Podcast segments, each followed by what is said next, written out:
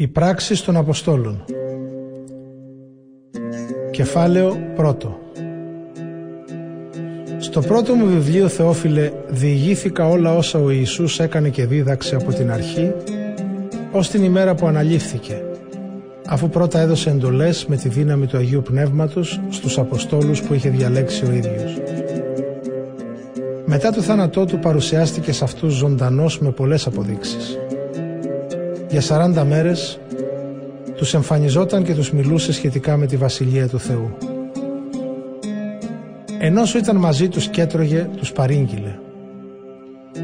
Μην απομακρυνθείτε από τα Ιεροσόλυμα, αλλά να περιμένετε από τον Πατέρα την εκπλήρωση της υποσχέσεως για την οποία σας μίλησα.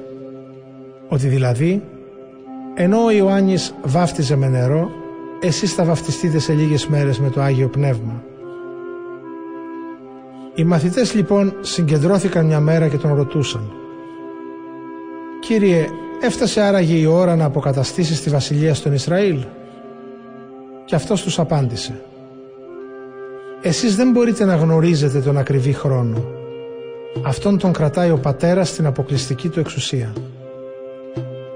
Θα λάβετε όμως δύναμη όταν θα έρθει το Άγιο Πνεύμα σε εσάς και θα γίνετε μάρτυρες δικοί μου στην Ιερουσαλήμ σε όλη την Ιουδαία και στη Σαμάρια και ως τα πέρατα της γης.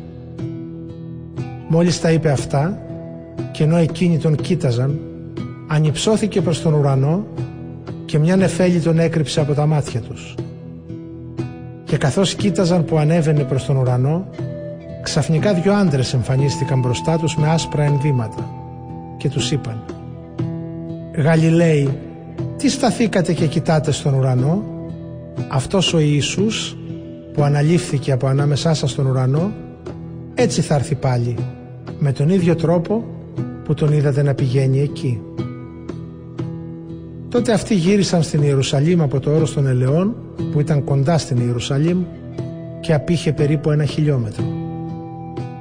Όταν μπήκαν στην πόλη ανέβηκαν στο ανώγιο που έμεναν. Ο Πέτρος, ο Ιάκωβος, ο Ιωάννης και ο Ανδρέας ο Φίλιππος και ο Θωμάς, ο Βαρθολομαίος και ο Ματθαίος, ο Ιάκωβος του Αλφαίου, ο Σίμωνος Ζηλωτής και ο Ιούδας του Ιακώβου. Όλοι αυτοί με μια ψυχή ήταν αφοσιωμένοι στην προσευχή και τη δέηση προς το Θεό. Μαζί τους ήταν και γυναίκες, καθώς και η Μαρία, μητέρα του Ιησού και τα αδέρφια του. Μια από εκείνες τις μέρες σηκώθηκε ο Πέτρος, στάθηκε ανάμεσα στους μαθητές, είχαν συγκεντρωθεί περίπου 120 πρόσωπα και είπε «Αδερφοί μου, δεν μπορούσε παρά να πραγματοποιηθούν αυτά τα λόγια της Γραφής. Τα είχε πει από παλιά το Άγιο Πνεύμα με το στόμα του Δαβίδ σχετικά με τον Ιούδα, που έγινε οδηγός εκείνων που συνέλαβαν τον Ιησού. Ήταν κι αυτός ένας από εμάς και είχε αξιωθεί να λάβει το ίδιο λειτουργήμα με το δικό μας. Ο άνθρωπος αυτός λοιπόν, με τα λεφτά που πήρε ως αμοιβή για το έγκλημά του, αγόρασε ένα χωράφι. Έπεσε όμως με το πρόσωπο στη γη, σκίστηκε η κοιλιά του και χύθηκαν έξω όλα του τα σπλάχνα. Αυτό μαθεύτηκε σε όλους τους κατοίκους της Ιερουσαλήμ και γι' αυτό εκείνο το χωράφι ονομάστηκε στη δική τους γλώσσα Ακελδαμά, δηλαδή χωράφι αίματος.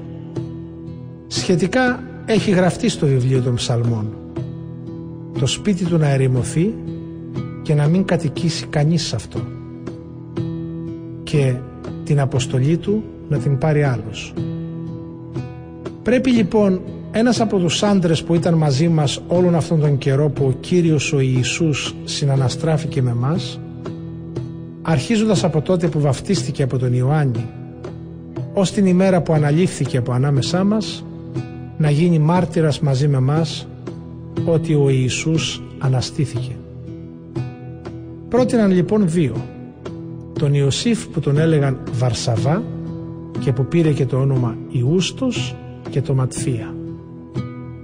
Ύστερα προσευχήθηκαν και είπαν «Εσύ Κύριε που ξέρεις τις καρδιές όλων, δείξε μας ποιον από τους δύο αυτού διάλεξες να αναλάβει τη θέση στο λειτουργήμα αυτό και στην αποστολή που εγκατέλειψε ο Ιούδας και πήγε στη θέση που του άξιζε. Ύστερα έβαλαν κλήρους με τα ονόματά τους και ο κλήρος έπεσε στο Ματθία, ο οποίος και προστέθηκε στους 11 Αποστόλους.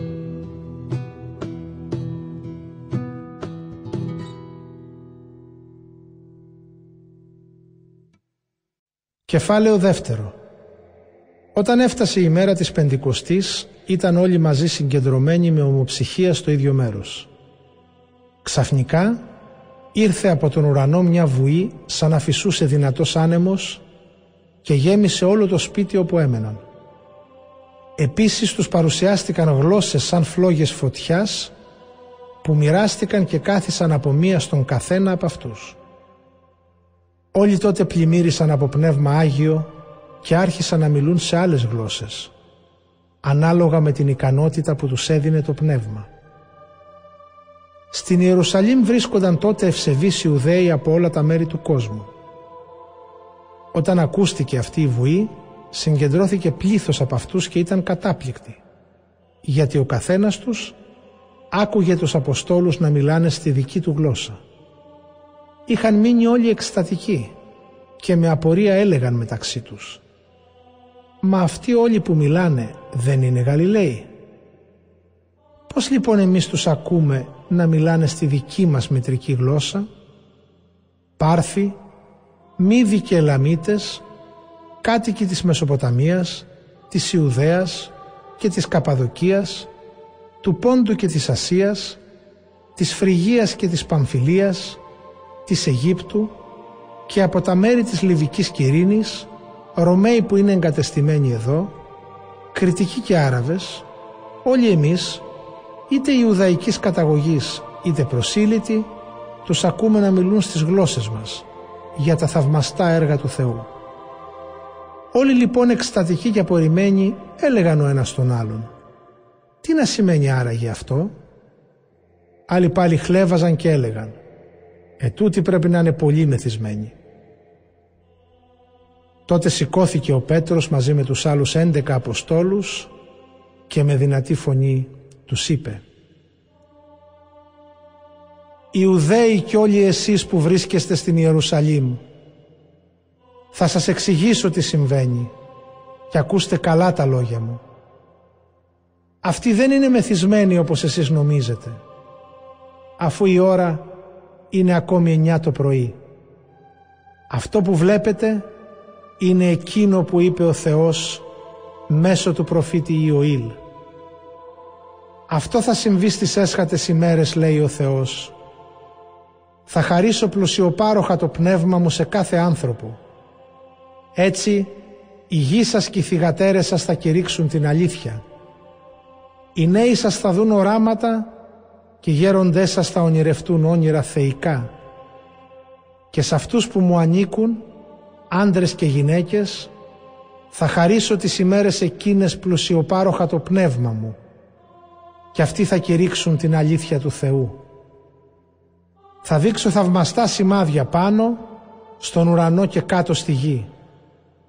Έμα και φωτιά και σύννεφο καπνού.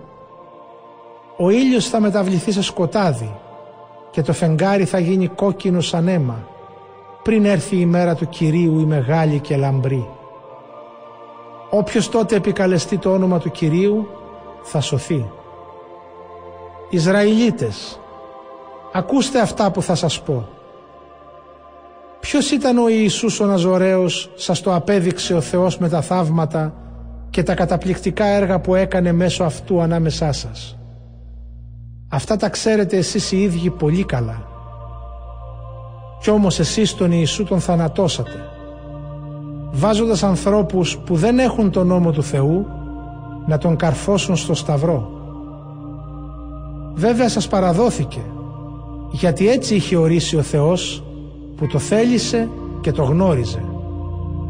Ο Θεός όμως τον ανέστησε, ελευθερώνοντάς τον από τα δεσμά του θανάτου, γιατί ήταν αδύνατο να τον κρατήσει πια ο θάνατος.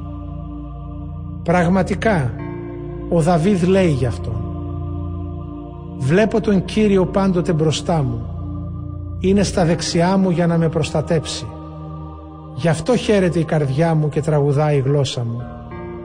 Και όταν το σώμα μου πάει στον τάφο, θα έχει την ελπίδα συντροφιά.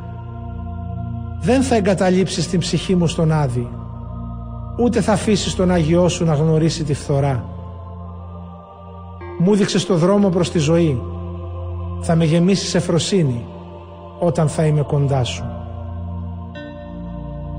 Αδερφοί, μπορώ να σας το πω ελεύθερα για τον προπάτορα του βασιλιά Δαβίδ ότι και πέθανε και θαύτηκε και το μνήμα του υπάρχει εδώ μέχρι σήμερα.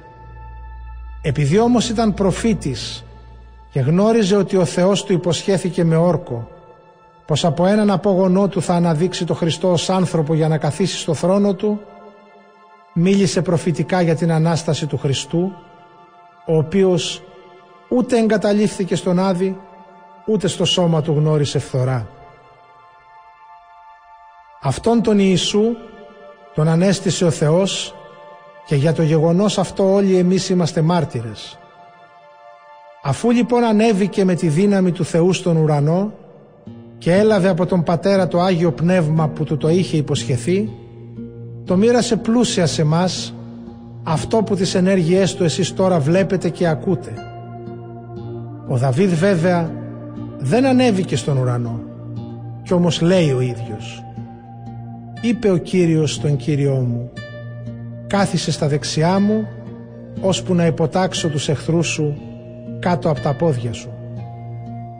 Ας γνωρίζει λοιπόν με βεβαιότητα ο κάθε Ισραηλίτης ότι αυτόν τον Ιησού που εσείς τον σταυρώσατε ο Θεός τον ανέδειξε Κύριο και Μεσσία. Όταν τ' άκουσαν αυτά ένιωσαν βαθιά συντριβή και είπαν στον Πέτρο και στους άλλους Αποστόλους «Τι να κάνουμε αδερφοί» και ο Πέτρος τους απάντησε «Να μετανοήσετε και να βαφτιστεί ο καθένας σας στο όνομα του Ιησού Χριστού για να συγχωρηθούν οι αμαρτίες σας και έτσι θα λάβετε τη δωρεά του Αγίου Πνεύματος. Αυτά που υποσχέθηκε ο Θεός είναι για σας και για τα παιδιά σας και για όλους που βρίσκονται μακριά όσους θα προσκαλέσει ο Κύριος ο Θεός μας. Και με πολλά άλλα λόγια ακόμα ο Πέτρος τους θερμοπαρακαλούσε και τους παρότρινε λέγοντας «Σωθείτε από την καταστροφή που έρχεται πάνω στη διαστραμμένη αυτή γενιά». Τότε όσοι δέχτηκαν με χαρά το λόγο του βαφτίστηκαν και προστέθηκαν στην εκκλησία την ημέρα εκείνη περίπου 3.000 άνθρωποι. Όλοι αυτοί ήταν αφοσιωμένοι στη διδασκαλία των Αποστόλων και στη μεταξύ τους κοινωνία, στην τέλεση της θείας Ευχαριστίας και στις προσευχές. Ένα δέος τους κατήχε όλους, όσοι έβλεπαν πολλά εκπληκτικά θαύματα να γίνονται μέσω των Αποστόλων. Όλοι οι πιστοί ζούσαν σε έναν τόπο και είχαν τα πάντα κοινά. Πουλούσαν ακόμη και τα κτήματα και τα υπάρχοντά τους και μοίραζαν τα χρήματα σε όλους, ανάλογα με τις ανάγκες του καθενός.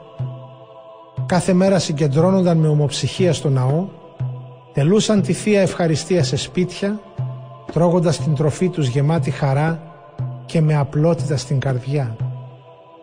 Δοξολογούσαν το Θεό κι όλος ο λαός τους εκτιμούσε. Και ο Κύριος πρόσθετε κάθε μέρα στην Εκκλησία αυτούς που σώζονταν. Κεφάλαιο τρίτο Κάποια μέρα ανέβαιναν μαζί ο Πέτρος και ο Ιωάννης στο ναό στις τρεις το απόγευμα, την ώρα της προσευχής. Μπροστά στην πύλη του ναού που λέγεται Ωραία, έφερναν έναν άνθρωπο χολό εκγενετής και τον έβαζαν κάθε μέρα εκεί για να ζητάει ελεημοσύνη από αυτούς που έμπαιναν στο ναό. Μόλις αυτός είδε τον Πέτρο και τον Ιωάννη που ήταν έτοιμοι να μπουν στο ναό, τους παρακάλεσε να του δώσουν ελεημοσύνη. Ο Πέτρος έστρεψε το βλέμμα του σε αυτόν όπως και ο Ιωάννης και του είπε «Κοίταξέ μας». Αυτός τους κοίταξε με προσοχή περιμένοντας κάτι να πάρει από αυτούς.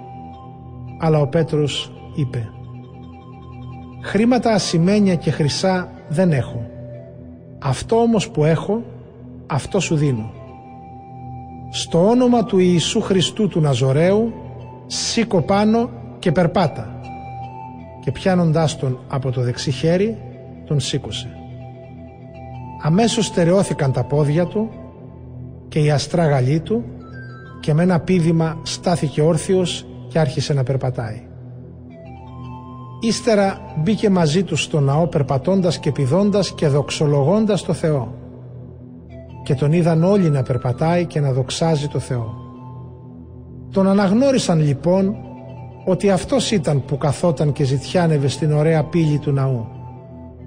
Γέμισαν τότε με θαυμασμό και κατάπληξη για αυτό που συνέβη. Ενώ ο χολός που θεραπεύτηκε ακολουθούσε από κοντά τον Πέτρο και τον Ιωάννη, μαζεύτηκαν γύρω τους κατάπληκτοι όλοι οι άνθρωποι στη στοά που λεγόταν του Σολομώντα. Όταν τους είδε ο Πέτρος, είπε στον κόσμο «Ισραηλίτες, γιατί θαυμάζετε γι' αυτό; Και τι μας κοιτάτε έτσι σαν να ήταν με δική μας δύναμη ή με δική μας ευσέβεια που τον κάναμε αυτόν εδώ να περπατάει» Ο Θεός του Αβραάμ, του Ισαάκ και του Ιακώβ, ο Θεός των προπατόρων μας, έδειξε τη δόξα του Ιησού του δούλου του, που εσείς τον παραδώσατε να σταυρωθεί και τον αρνηθήκατε μπροστά στον Πιλάτο, όταν εκείνος είχε αποφασίσει να τον αφήσει ελεύθερο. Εσείς αρνηθήκατε τον Άγιο και Δίκαιο και ζητήσατε να ελευθερωθεί για χάρη σας ένας φωνιάς και σκοτώσατε αυτόν που έφερε τη ζωή ο Θεός όμως τον ανέστησε από τους νεκρούς και αυτού του γεγονότος εμείς είμαστε μάρτυρες. Και τούτον εδώ που τον βλέπετε και τον γνωρίζετε τον στερέωσε στα πόδια του το όνομα του Ιησού και η πίστη σε Αυτόν. Η πίστη που δίνει ο Ιησούς τον έκανε σωματικά ακέραιο όπως όλοι το βλέπετε μπροστά σας. Και τώρα αδέρφια ξέρω πως ό,τι κάνατε το κάνατε από άγνοια όπως και οι άρχοντές σας. Έτσι πραγματοποίησε ο Θεός αυτά που είχε προαναγγείλει με το στόμα όλων των προφητών ότι θα πάθει ο Μεσσίας Του.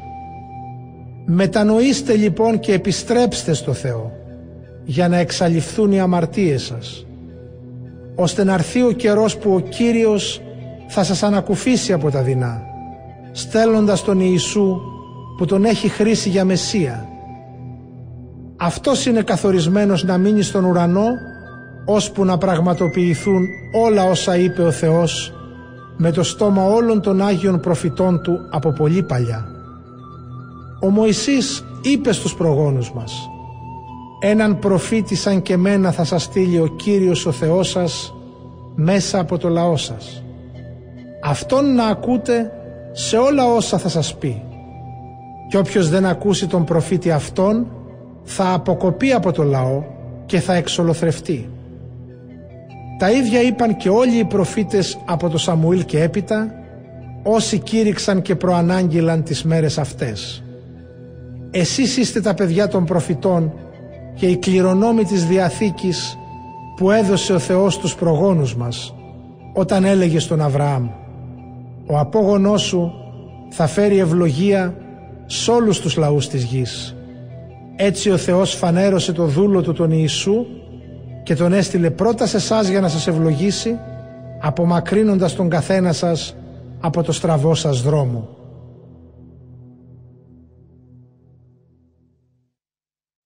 Κεφάλαιο τέταρτο Ενώ αυτοί μιλούσαν στο λαό, τους πλησίασαν οι ιερείς και ο διοικητής της φρουράς του ναού και οι Σαδουκαίοι, αγανακτισμένοι γιατί δίδασκαν το λαό και κήρυταν ότι η Ανάσταση του Ιησού αποδεικνύει την Ανάσταση των νεκρών. Τους συνέλαβαν λοιπόν και τους έβαλαν στη φυλακή ως την επόμενη μέρα γιατί ήταν κιόλας βράδυ. Πολλοί όμως από αυτούς που άκουσαν το λόγο του Πέτρου πίστεψαν και ο αριθμός των ανδρών στην εκκλησία έφτασε στις πέντε χιλιάδες. Την άλλη μέρα μαζεύτηκαν στα Ιεροσόλυμα οι άρχοντες των Ιουδαίων, οι πρεσβύτεροι και οι γραμματείς καθώς και ο Άννας ο Αρχιερέας, ο Καϊάφας, ο Ιωάννης ο Αλέξανδρος και όσοι άλλοι κατάγονταν από οικογένεια αρχιερατική. Τους έβαλαν να σταθούν στη μέση και τους ρώτησαν Με ποια δύναμη ή στο όνομα τίνος το κάνετε αυτό εσείς; Τότε ο Πέτρος, γεμάτος από το φωτισμό του Αγίου Πνεύματος, τους είπε «Άρχοντες του λαού και πρεσβύτεροι, σήμερα μας δικάζετε γιατί ευεργετήσαμε έναν άρρωστο άνθρωπο και μας ρωτάτε πώς σώθηκε. Μάθετε το λοιπόν όλοι σας και όλος ο λαός του Ισραήλ. Με τη δύναμη του ονόματος του Ιησού Χριστού του Ναζωραίου που εσείς σταυρώσατε και ο Θεός τον ανέστησε από τον τάφο με αυτή τη δύναμη στέκεται αυτός μπροστά σας υγιής. Αυτός είναι ο λίθος που περιφρονήθηκε από εσά τους οικοδόμους και που έγινε το πιο βασικό αγκονάρι. Από κανέναν άλλο δεν μπορεί να προέλθει η σωτηρία, ούτε υπάρχει άλλο πρόσωπο κάτω από τον ουρανό δοσμένο στους ανθρώπους με το οποίο να μπορούμε να σωθούμε. Όταν είδαν το θάρρος του Πέτρου και του Ιωάννη και ξέροντας ότι είναι άνθρωποι αγράμματοι και απλοϊκοί, έμειναν κατάπληκτοι. Τους ήξεραν ότι αυτοί ήταν μαζί με τον Ιησού. Βλέποντας όμως και τον άνθρωπο που θεραπεύτηκε να είναι μαζί τους, δεν μπορούσαν να φέρουν καμιά αντίρρηση. Τους διέταξαν λοιπόν να βγουν έξω από την αίθουσα του συνεδρίου και έκαναν συμβούλιο. «Τι να κάνουμε με τους ανθρώπους αυτούς» έλεγαν. «Σ' όλους τους κατοίκους της Ιερουσαλήμ είναι φανερό πως μέσω αυτών έγινε ένα σπουδαίο θαύμα και δεν μπορούμε να το αρνηθούμε. Αλλά για να μην διαδοθεί περισσότερο στο λαό, να τους απειλήσουμε να μην ξαναμιλήσουν πια για το πρόσωπο αυτό σε κανένα. Τους κάλεσαν λοιπόν και τους έδωσαν εντολή να μην μιλούν καθόλου ούτε να διδάσκουν για τον Ιησού. Τότε ο Πέτρος και ο Ιωάννης τους αποκρίθηκαν. Αποφασίστε μόνοι σας αν είναι σωστό ενώπιον του Θεού να ακούμε περισσότερο εσάς παρά το Θεό. Εμείς πάντως δεν μπορούμε να μην μιλάμε για αυτά που είδαμε και ακούσαμε. Τότε εκείνοι τους απείλησαν πάλι και ύστερα τους άφησαν ελεύθερους επειδή δεν έβρισκαν δικαιολογία να τους τιμωρήσουν. Φοβούνταν το λαό γιατί όλοι δόξαζαν το Θεό για αυτό που είχε γίνει. Αφού ο άνθρωπος στον οποίο έγινε το θαύμα αυτό της θεραπείας ήταν πάνω από 40 ετών. Όταν οι δύο Απόστολοι απολύθηκαν, πήγαν στους αδερφούς και τους ανακοίνωσαν όσα τους είχαν πει οι αρχιερείς και οι πρεσβύτεροι.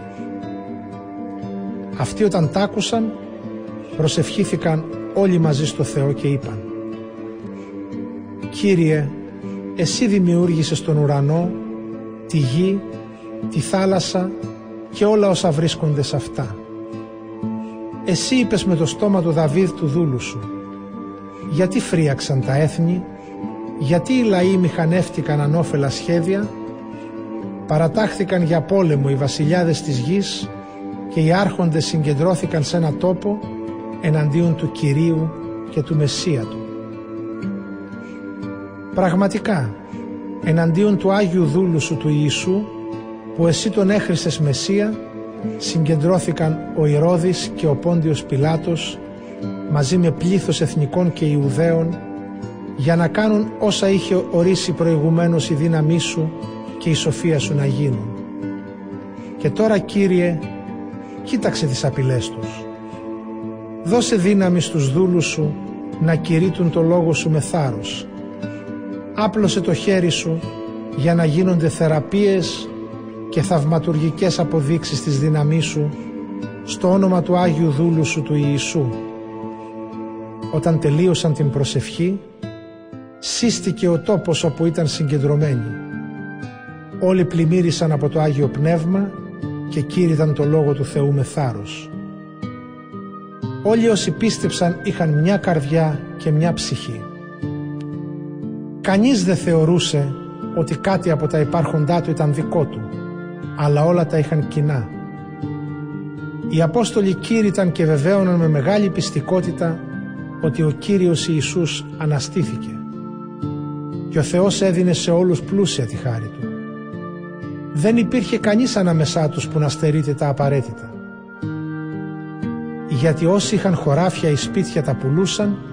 και έφερναν το αντίτιμο αυτών που πουλούσαν και το έθεταν στη διάθεση των Αποστόλων. Από αυτό δινόταν στον καθένα ανάλογα με τις ανάγκες του.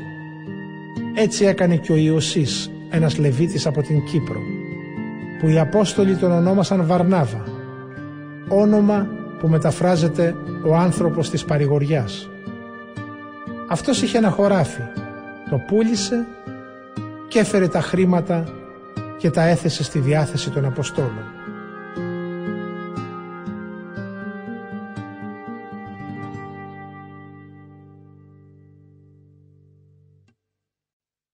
Κεφάλαιο 5. Το αντίθετο έγινε με κάποιον που τον έλεγαν Ανανία. Αυτός μαζί με τη γυναίκα του τη Σαπφύρα πούλησε ένα κτήμα και με τη συγκατάθεση της γυναίκας του κράτησε ένα μέρος από το αντίτιμο για τον εαυτό του. Το υπόλοιπο το έφερε και το έθεσε στη διάθεση των Αποστόλων.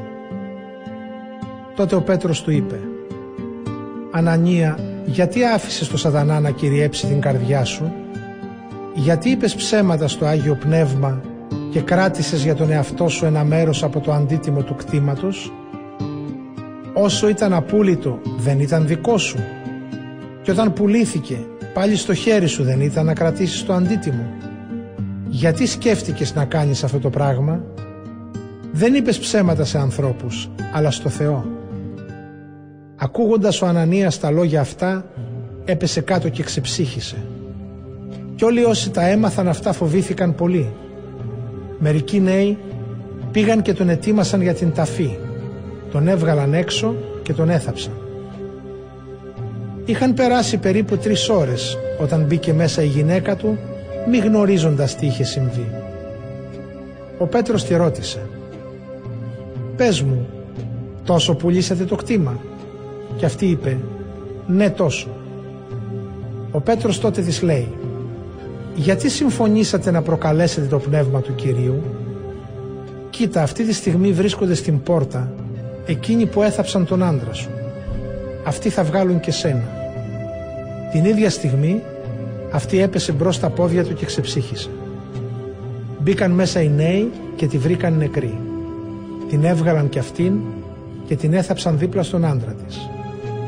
Όλη η εκκλησία και όλοι όσοι τ' άκουσαν αυτά φοβήθηκαν πολύ. Μέσω των Αποστόλων γίνονταν πολλά εκπληκτικά θαύματα στο λαό. Οι πιστοί συνήθιζαν να συγκεντρώνονται όλοι μαζί στη στοά του Σολομώντα από τους άλλους που ήταν στο ναό, κανείς δεν τολμούσε να προσκοληθεί σε αυτούς. Όμως ο λαός τους είχε σε μεγάλη υπόλοιψη. Όλο και περισσότερα πλήθη από άντρες και γυναίκες πίστευαν στον Κύριο και γίνονταν μέλη της Εκκλησίας.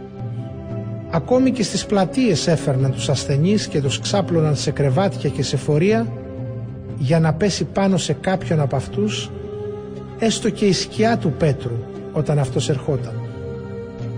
Και από τις πόλεις που ήταν γύρω στην Ιερουσαλήμ συνέρεε το πλήθος, φέρνοντας αρρώστους κι άλλους που τους βασάνιζαν πνεύματα πονηρά. Κι όλοι αυτοί γιατρεύονταν. Τότε ο αρχιερέας και όλοι όσοι ήταν μαζί του, δηλαδή αυτοί που ανήκαν στο κόμμα των Σαδουκαίων, γεμάτοι φθόνο έπιασαν τους Αποστόλους και τους έβαλαν στη φυλακή. Αλλά τη νύχτα ένας άγγελος Κυρίου άνοιξε τις πόρτες της φυλακής, τους έβγαλε έξω και τους είπε «Πηγαίνετε στο ναό και κηρύξτε στο λαό το μήνυμα για αυτή την καινούργια ζωή». Αυτοί υπάκουσαν. Πήγαν πολύ πρωί στο ναό και δίδασκαν. Στο μεταξύ έφτασε ο αρχιερέας και οι δικοί του, συγκάλεσαν το συνέδριο και όλη τη γερουσία των Ισραηλιτών και έστειλαν στη φυλακή να φέρουν τους Αποστόλους. Όταν όμως πήγαν οι φύλακες δεν τους βρήκαν στη φυλακή.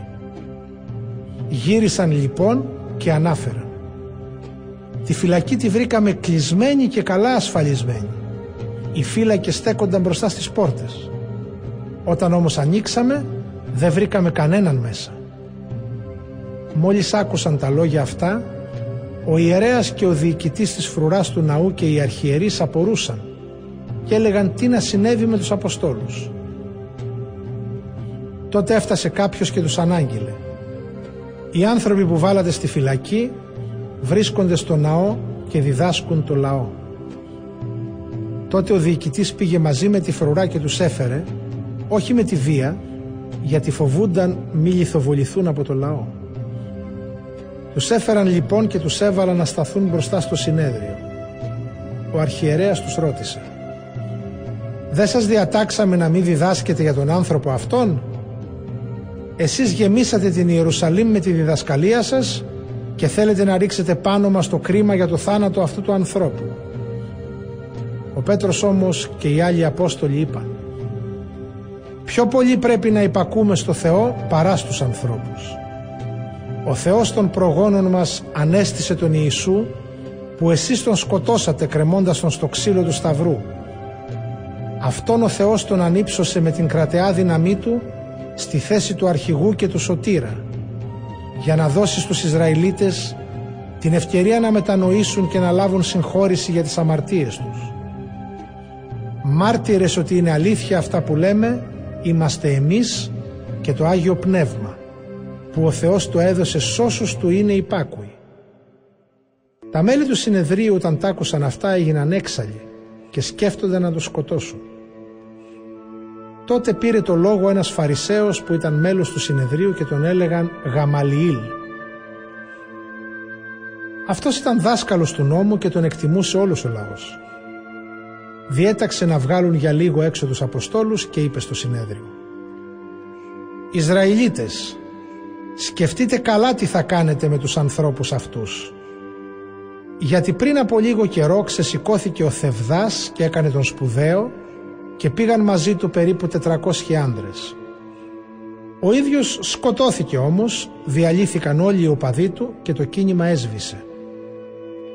Ύστερα από αυτόν ξεσηκώθηκε ο Ιούδας ο Γαλιλαίος τον καιρό της απογραφής και παρέσυρε στην επανάστασή του πολύ κόσμο. Το ίδιο και εκείνο σκοτώθηκε και όλοι οι οπαδοί του διασκορπίστηκαν. Γι' αυτό και στην περίπτωση αυτή σας λέω μην ασχολείστε με αυτούς τους ανθρώπους και ελευθερώστε τους. Γιατί αν αυτό που σκέφτονται ή αυτό που κάνουν προέρχεται από ανθρώπινη δύναμη θα διαλυθεί μόνο του. Αν όμως προέρχεται από το Θεό δεν θα μπορέσετε να το διαλύσετε. Για να μην σας πω ότι μπορεί να βρεθείτε τελικά και θεομάχοι. Τα μέλη του συνεδρίου πίστηκαν από τα λόγια του προσκάλεσαν τους Αποστόλους και αφού τους έδιραν, τους διέταξαν να μην κηρύττουν για τον Ιησού. Ύστερα τους απέλησαν.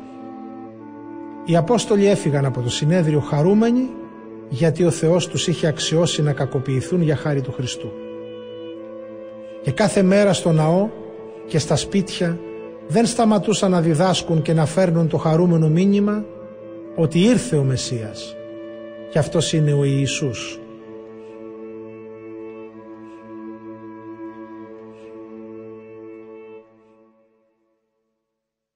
Κεφάλαιο έκτο.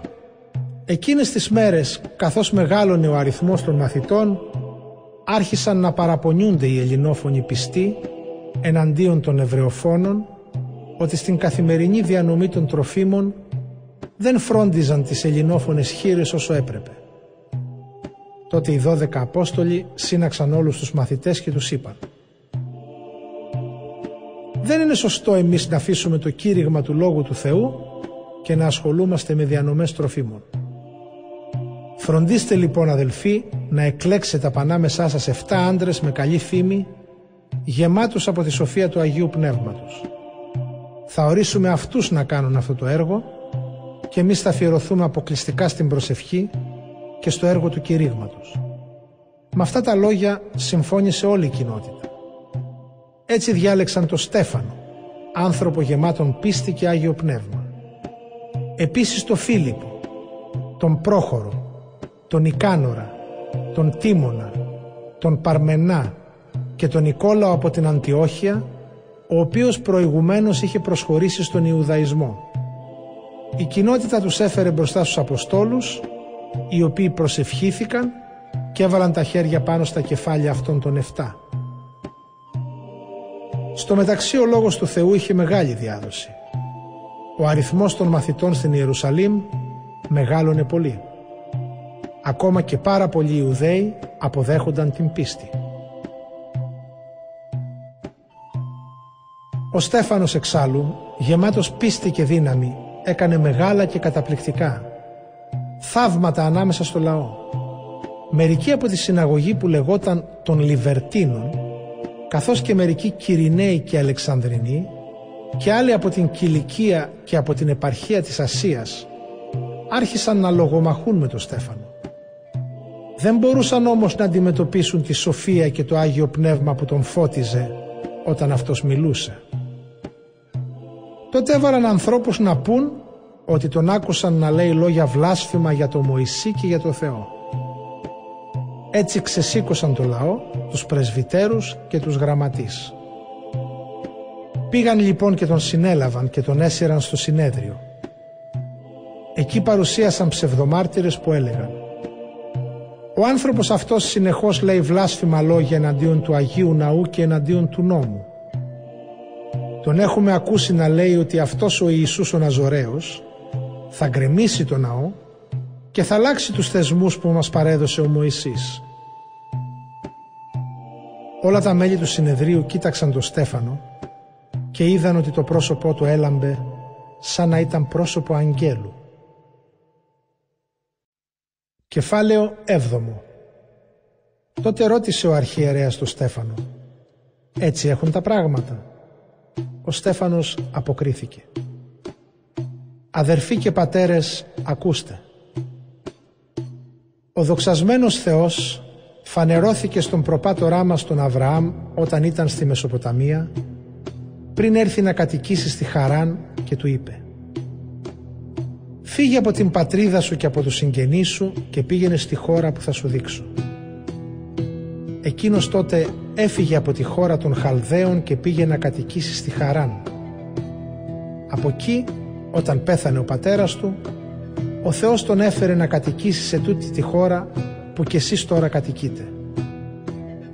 Όμως δεν του έδωσε τότε ιδιοκτησία ούτε ένα μέτρο γης, αλλά του υποσχέθηκε να τη δώσει σε αυτόν και μετά το θάνατό του στους απογόνους του, αν και ο Αβραάμ δεν είχε ακόμη παιδί. Ο Θεός δηλαδή του είπε «Οι απόγονοί σου θα ζήσουν σαν ξένοι σε ξένη χώρα. Τετρακόσια χρόνια θα είναι υπόδουλοι και θα τους κακομεταχειριστούν. Το έθνος που θα τους υποδουλώσει θα το τιμωρήσω εγώ, είπε ο Θεός. Ύστερα θα φύγουν από εκεί και θα με λατρέψουν σε αυτόν εδώ τον τόπο. Τότε ο Θεός έκανε μαζί του διαθήκη που σημάδι της είναι η περιτομή. Έτσι όταν απέκτησε ύστερα ο Αβραάμ το γιο του τον Ισαάκ του έκανε την 8η μέρα περιτομή. Το ίδιο έκανε και ο Ισαάκ στον Ιακώβ και ο Ιακώβ στους 12 γιους του, τους προπάτορες των φιλών μας. Οι γη του Ιακώβ ζήλεψαν τον Ιωσήφ και τον πούλησαν στην Αίγυπτο. Ο Θεός όμως ήταν μαζί του και τον γλίτωσε από όλα του τα δεινά. Του έδωσε χάρη και σοφία τόση που ο Φαραώ, ο βασιλιάς της Αιγύπτου, τον διόρισε διοικητή της χώρας και διαχειριστή όλης της βασιλικής περιουσίας.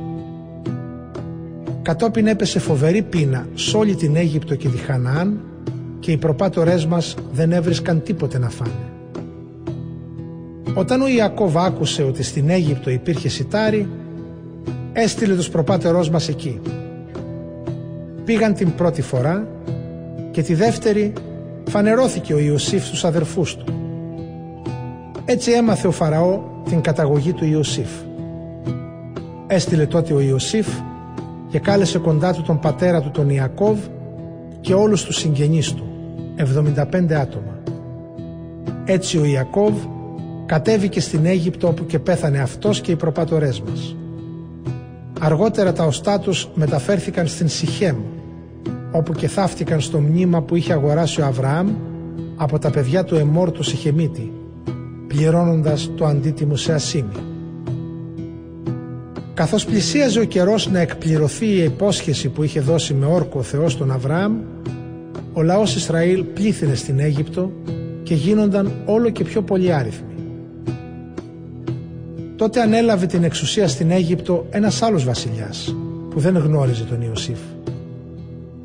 Αυτός έβαλε κακό σχέδιο στο νου του και προσπάθησε να εξολοθρέψει το γένος μας υποχρεώνοντας τους προπάτορές μας να αφήσουν έκθετα τα βρέφη τους ώστε να μην ζουν. Εκείνο τον καιρό γεννήθηκε ο Μωυσής και ήταν αρεστός στο Θεό. Ανατράφηκε τρεις μήνες στο σπίτι του πατέρα του και όταν τον άφησαν έκθετο τον πήρε η θυγατέρα του Φαραώ και τον ανέθρεψε σαν δικό της γιο. Ο Μωυσής μορφώθηκε με όλη τη σοφία των Αιγυπτίων και ήταν δυνατός στα λόγια και στα έργα. Όταν έγινε 40 ετών, του γεννήθηκε η επιθυμία να γνωρίσει τα αδέρφια του, τους Ισραηλίτες. Τότε είδε κάποιον που τον κακοποιούσε ανέτεια ένας Αιγύπτιος. Πήρε το μέρος του και υπερασπίστηκε τον καταπιεζόμενο, σκοτώνοντας τον Αιγύπτιο. Νόμιζε ότι οι συμπατριώτες του θα καταλάβαιναν πως ο Θεός ήθελε να τους δώσει την ελευθερία τους μέσω αυτού. Εκείνοι όμως δεν το κατάλαβαν. Την άλλη μέρα είδε δυο Ισραηλίτες να φιλονικούν και προσπαθούσε να τους συμφιλιώσει. «Για ακούστε εδώ» τους έλεγε. «Εσείς είστε αδέλφια, γιατί μαλώνετε» Αυτός όμως που είχε το άδικο τον έσπρωξε και του είπε «Ποιος σε διόρισε άρχοντα και δικαστή μας, μήπως θέλεις να με σκοτώσεις όπως σκότωσες χθες τον Αιγύπτιο» Όταν άκουσε ο Μωυσής τα λόγια αυτά έφυγε και εγκαταστάθηκε στη χώρα Μαδιάμ. Εκεί απέκτησε δύο παιδιά.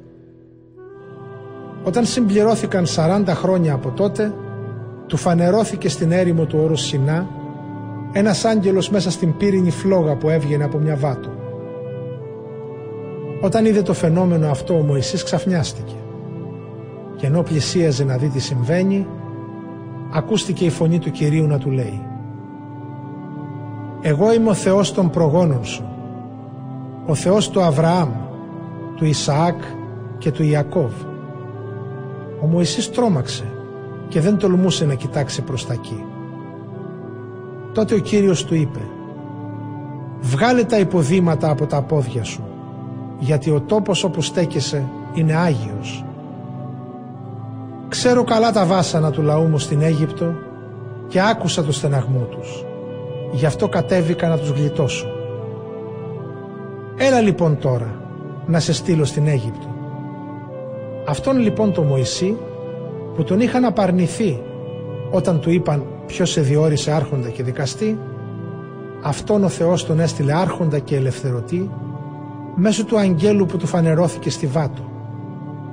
Αυτός τους οδήγησε στην ελευθερία αφού έκανε καταπληκτικά θαύματα στην Αίγυπτο και στην Ερυθρά θάλασσα καθώς και στην έρημο 40 χρόνια. Αυτός είναι ο Μωυσής που είπε στους Ισραηλίτες έναν προφήτη σαν και μένα θα αναδείξει για σας ο Θεός από σας τους ίδιους. Αυτόν να ακούτε. Αυτός όταν συγκεντρώθηκε ο λαός στην έρημο μεσολάβησε ανάμεσα στον άγγελο που του μιλούσε στο όρος Σινά και στους προγόνους μας. Και αυτός παρέλαβε λόγια που οδηγούν στη ζωή για να μας το μεταδώσει. Οι πρόγονοί μας τότε δεν θέλησαν να υπακούσουν σε αυτόν, αλλά τον παραμέρισαν και νοστάλγησαν την Αίγυπτο. Γι' αυτό είπαν στον Ααρών «Φτιάξε μας θεούς για να πηγαίνουν μπροστά μας να μας δείχνουν το δρόμο, γιατί αυτός ο Μωυσής που μας έβγαλε από την Αίγυπτο δεν ξέρουμε τι απέγινε». Τότε επίσης ήταν που κατασκεύασαν ένα μοσχάρι και πρόσφεραν θυσία σε εκείνο το είδωλο και γιόρταζαν για να τιμήσουν αυτό που είχαν φτιάξει με τα χέρια τους. Έτσι και ο Θεός τους αποστράφηκε και τους άφησε να λατρεύουν τα αστέρια του ουρανού, όπως γράφει στο βιβλίο των προφητών. Μήπως μου προσφέρατε σφαχτά και θυσίες 40 χρόνια στην έρημο Ισραηλίτες. Όχι. Αλλά περιφέρατε τη σκηνή του Μολόχ και το αστέρι του Θεού σας Ρεμφάν, τα είδωλα που φτιάξατε για να τα προσκυνάτε. Γι' αυτό κι εγώ θα σας εξορίσω πέρα από τη Βαβυλώνα. Στην έρημο οι πρόγονοί μας είχαν τη σκηνή του μαρτυρίου που ο Θεός είχε διατάξει το Μωυσή να την κατασκευάσει σύμφωνα με το υπόδειγμα που του είχε φανερωθεί.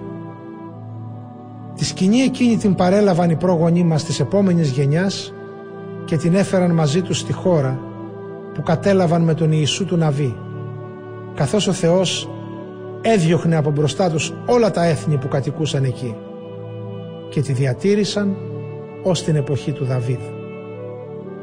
Αυτός απέκτησε την εύνοια του Θεού και ζήτησε την άδεια να χτίσει κατοικία για το Θεό του Ιακώβ. Την κατοικία αυτή την έχτισε για το Θεό ο Σολομών. Ο ύψιστος όμως δεν κατοικεί σε χειροποίητους ναούς. Όπως λέει ο προφήτης, ο ουρανός είναι ο θρόνος μου και η γη είναι το στήριγμα για να κουμπούν τα πόδια μου. Τι σπίτι θα μου χτίσετε, λέει ο Κύριος, και ποιος μπορεί να είναι ο τόπος της κατοικίας μου, εγώ δεν τα φτιάξα όλα αυτά. Σκληροτράχυλοι, η καρδιά σας είναι πορωμένη και τα αυτιά σας κλειστά. Πάντοτε αντιστέκεστε στο Άγιο Πνεύμα, όπως οι προγανείς σας το ίδιο κι εσείς. Ποιον από τους προφήτες δεν καταδίωξαν οι προγονείς σας, θανάτωσαν αυτούς που προφήτευσαν τον ερχομό του δίκαιου Μεσσία, που κι εσείς τώρα γίνατε προδότες και φωνιάδες του. Εσείς οι ίδιοι που λάβατε τον νόμο του Θεού μέσω αγγέλων, αλλά δεν τον τηρήσατε.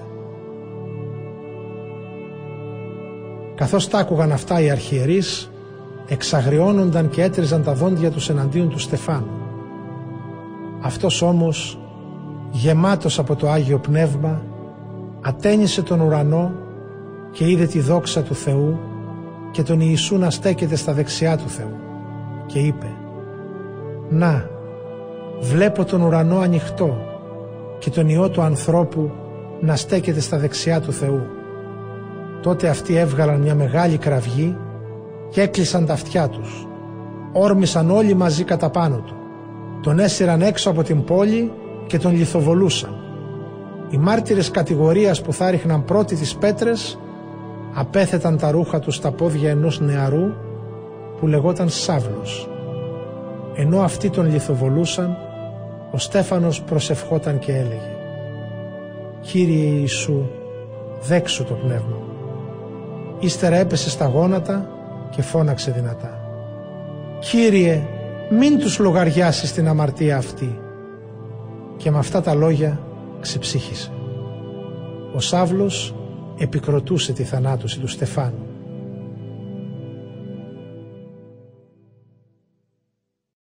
Κεφάλαιο 8 Εκείνη την ημέρα έγινε μεγάλος διωγμός στην εκκλησία των Ιεροσολύμων και όλοι διασκορπίστηκαν στα χωριά της Ιουδαίας και της Σαμάριας εκτός από τους Αποστόλους. Το Στέφανο τον έθαψαν μερικοί άντρες ευλαβείς και τον θρύνησαν πολύ. Στο μεταξύ ο Σάβλος ρήμαζε την εκκλησία. Έμπαινε με τη βία στα σπίτια, έσερνε έξω άντρες και γυναίκες και τους έριχνε στη φυλακή. Εκείνοι που είχαν διασκορπιστεί διέσχισαν τη χώρα κηρύττοντας το Ευαγγέλιο. Έτσι και ο Φίλιππος κατέβηκε σε μια πόλη της Σαμάριας και τους κήρυτε ότι ο Ιησούς είναι ο Μεσσίας. Ο κόσμος όλος με μια καρδιά πρόσεχε αυτά που έλεγε ο Φίλιππος ακούγοντάς τον και βλέποντας τα θαύματα που έκανε.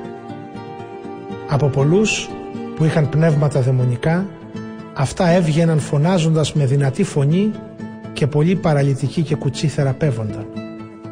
Έτσι, στην πόλη εκείνη έγινε μεγάλη χαρά. Στην ίδια πόλη υπήρχε από καιρό κάποιος που λεγότανε Σίμων. Αυτός με διάφορες μαγείες άφηνε κατάπληκτο το λαό της Σαμάριας και παράστενε το μεγάλο. Όλοι μικροί και μεγάλοι τον ακολουθούσαν και έλεγαν «Αυτός είναι η μεγάλη δύναμη του Θεού». Και τον ακολουθούσαν γιατί για αρκετόν καιρό τους είχε καταπλήξει με τις μαγείες του. Όταν όμως πίστεψαν στο Φίλιππο που κήρυτε τη χαρμόσυνη είδηση για τη Βασιλεία του Θεού και για τη σωτηρία μέσω του Ιησού Χριστού, βαφτίζονταν άντρες και γυναίκες. Πίστεψε και ο Σίμων, βαφτίστηκε και προσκολήθηκε στο Φίλιππο και βλέποντας να γίνονται μεγάλα θαύματα έμενε κατάπληκτος. Όταν έμαθαν οι Απόστολοι στα Ιεροσόλυμα ότι η Σαμάρια δέχτηκε το Λόγο του Θεού, τους έστειλαν τον Πέτρο και τον Ιωάννη. Αυτοί πήγαν εκεί και προσευχήθηκαν για να λάβουν το Άγιο Πνεύμα όσοι είχαν βαφτιστεί. Και τούτο γιατί το Άγιο Πνεύμα δεν είχε κατεβεί σε κανέναν από αυτούς. Απλώς ήταν βαφτισμένοι στο όνομα του Κυρίου Ιησού. Τότε οι Απόστολοι έθεταν τα χέρια πάνω τους και εκείνοι λάβαιναν το Άγιο Πνεύμα. Όταν είδε ο Σίμων ότι με το να θέτουν τα χέρια τους οι Απόστολοι πάνω σε αυτούς τους ανθρώπους δινόταν το Άγιο Πνεύμα, έφερε χρήματα σε αυτούς και τους είπε «Δώστε και σε μένα αυτή την εξουσία, ώστε σ' όποιον επιθέτω τα χέρια μου να λαβαίνει Άγιο Πνεύμα». Ο Πέτρος τότε του είπε «Να χαθείς και εσύ και τα λεφτά σου, γιατί φαντάστηκες πως η δωρεά του Θεού μπορεί να αποκτηθεί με χρήματα. Καμιά σχέση δεν έχεις εσύ με το Ευαγγέλιο που κηρύττουμε. Γιατί η καρδιά σου δεν είναι ίσια μπροστά στο Θεό. Μετανόησε λοιπόν και παράτησε την κακή σου αυτή πρόθεση. Παρακάλεσε τον Κύριο μήπως σε συγχωρήσει για αυτό που σκέφτηκες. Γιατί σε βλέπω να είσαι γεμάτος κακία και κυριευμένος από την αδικία. Ο Σίμων αποκρίθηκε και είπε «Παρακαλέστε εσείς για μένα τον Κύριο να μην μου συμβεί τίποτα από αυτά που είπατε».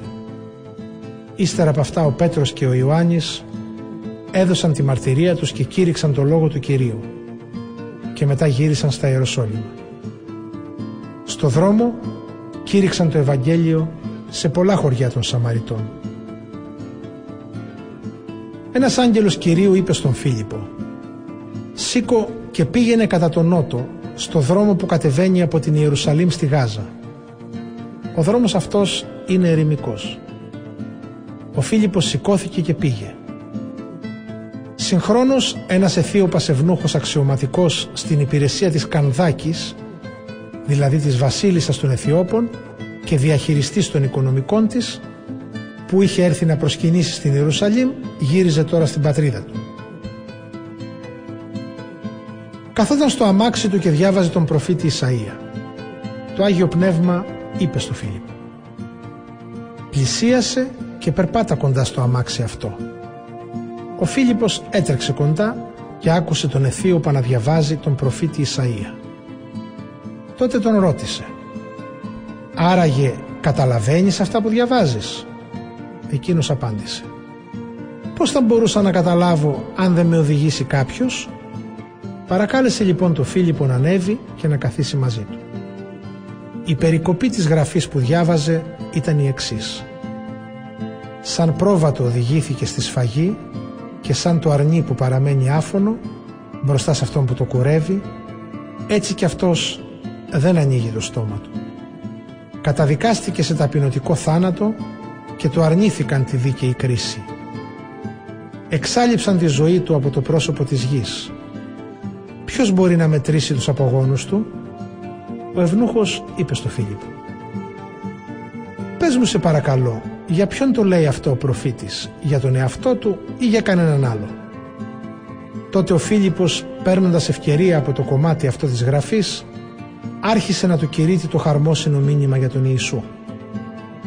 Καθώς προχωρούσαν στο δρόμο έφτασαν σε ένα τόπο που είχε νερό.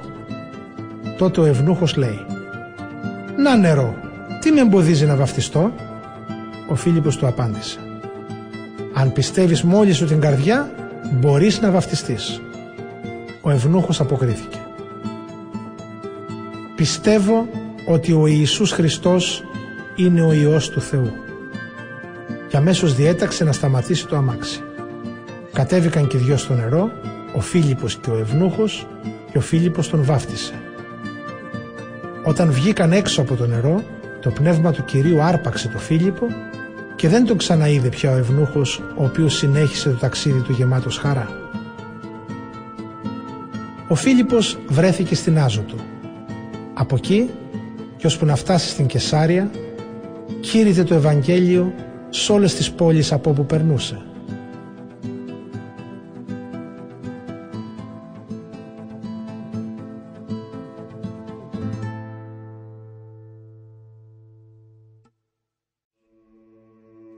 Κεφάλαιο ένατο Στο μεταξύ ο Σάβλος συνέχιζε να έχει απειλητικές και φωνικές διαθέσεις για τους μαθητές του Κυρίου. Πήγε μάλιστα στον αρχιερέα και του ζήτησε συστατικές επιστολές για τις συναγωγές στη Δαμασκό. Ήθελε να φέρει δεμένους στην Ιερουσαλήμ όποιους θα βρίσκε εκεί να ακολουθούν την οδό του Κυρίου. Άντρες και γυναίκες. Καθώς πήγαινε και πλησίαζε στη Δαμασκό, ξαφνικά τον φώτισε μια αστραπή από τον ουρανό. Αυτός έπεσε στη γη και άκουσε μια φωνή να του λέει «Σαούλ, Σαούλ, γιατί με καταδιώκεις» «Ποιος είσαι Κύριε» ρώτησε. Και ο Κύριος του απάντησε «Εγώ είμαι ο Ιησούς που εσύ τον καταδιώκεις. Σήκω όμως και μπες στην πόλη. Εκεί θα σου πούνε τι πρέπει να κάνεις». Οι άντρες που συνόδευαν το Σάβλο έμειναν με ανοιχτό το στόμα γιατί άκουγαν τη φωνή δεν έβλεπαν όμως κανένα. Αυτός σηκώθηκε πάνω και ενώ τα μάτια του ήταν ανοιχτά δεν έβλεπε τίποτα. Οι συνοδοί του τότε τον έπιασαν από το χέρι και τον οδήγησαν στη Δαμασκό. Τρεις μέρες ήταν τυφλός. Στο διάστημα αυτό ούτε έφαγε ούτε ήπια. Εκεί στη Δαμασκό ζούσε ένας μαθητής που τον έλεγαν Ανανία. Σε αυτόν φανερώθηκε σε όραμα ο Κύριος και του είπε «Ανανία». Εκείνος απάντησε «Ορίστε Κύριε». «Σήκω», του λέει ο Κύριος και πήγαινε στην οδό που λέγεται Ευθεία. Εκεί στο σπίτι του Ιούδα ζήτησε κάποιον από την Ταρσό που λέγεται Σάβλος. Αυτή τη στιγμή προσεύχεται και είδε σε όραμα κάποιον που λέγεται Ανανίας να μπαίνει και να κουμπάει πάνω του το χέρι του για να ξαναβρει το φως του. Ο Ανανίας απάντησε «Κύριε, έχω ακούσει από πολλούς πως αδυνά έχει προκαλέσει αυτός ο άνθρωπος στους πιστούς σου στην Ιερουσαλήμ. Και εδώ που ήρθε έχει εξουσιοδότηση από τους αρχιερείς να συλλάβει όλους όσοι ομολογούν το όνομά σου. Πήγαινε του λέει ο Κύριος.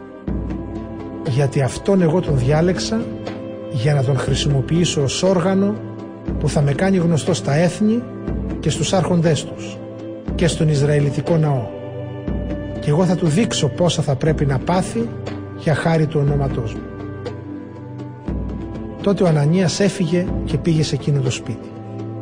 Ακούμπησε τα χέρια του πάνω στο Σαούλ και του είπε «Σαούλ αδερφέ, ο Κύριος, ο Ιησούς, αυτός που σε φανερώθηκε στο δρόμο καθώς ερχόσουν, με έστειλε για να ξαναβρεις το φως σου και να γεμίσεις με Άγιο Πνεύμα».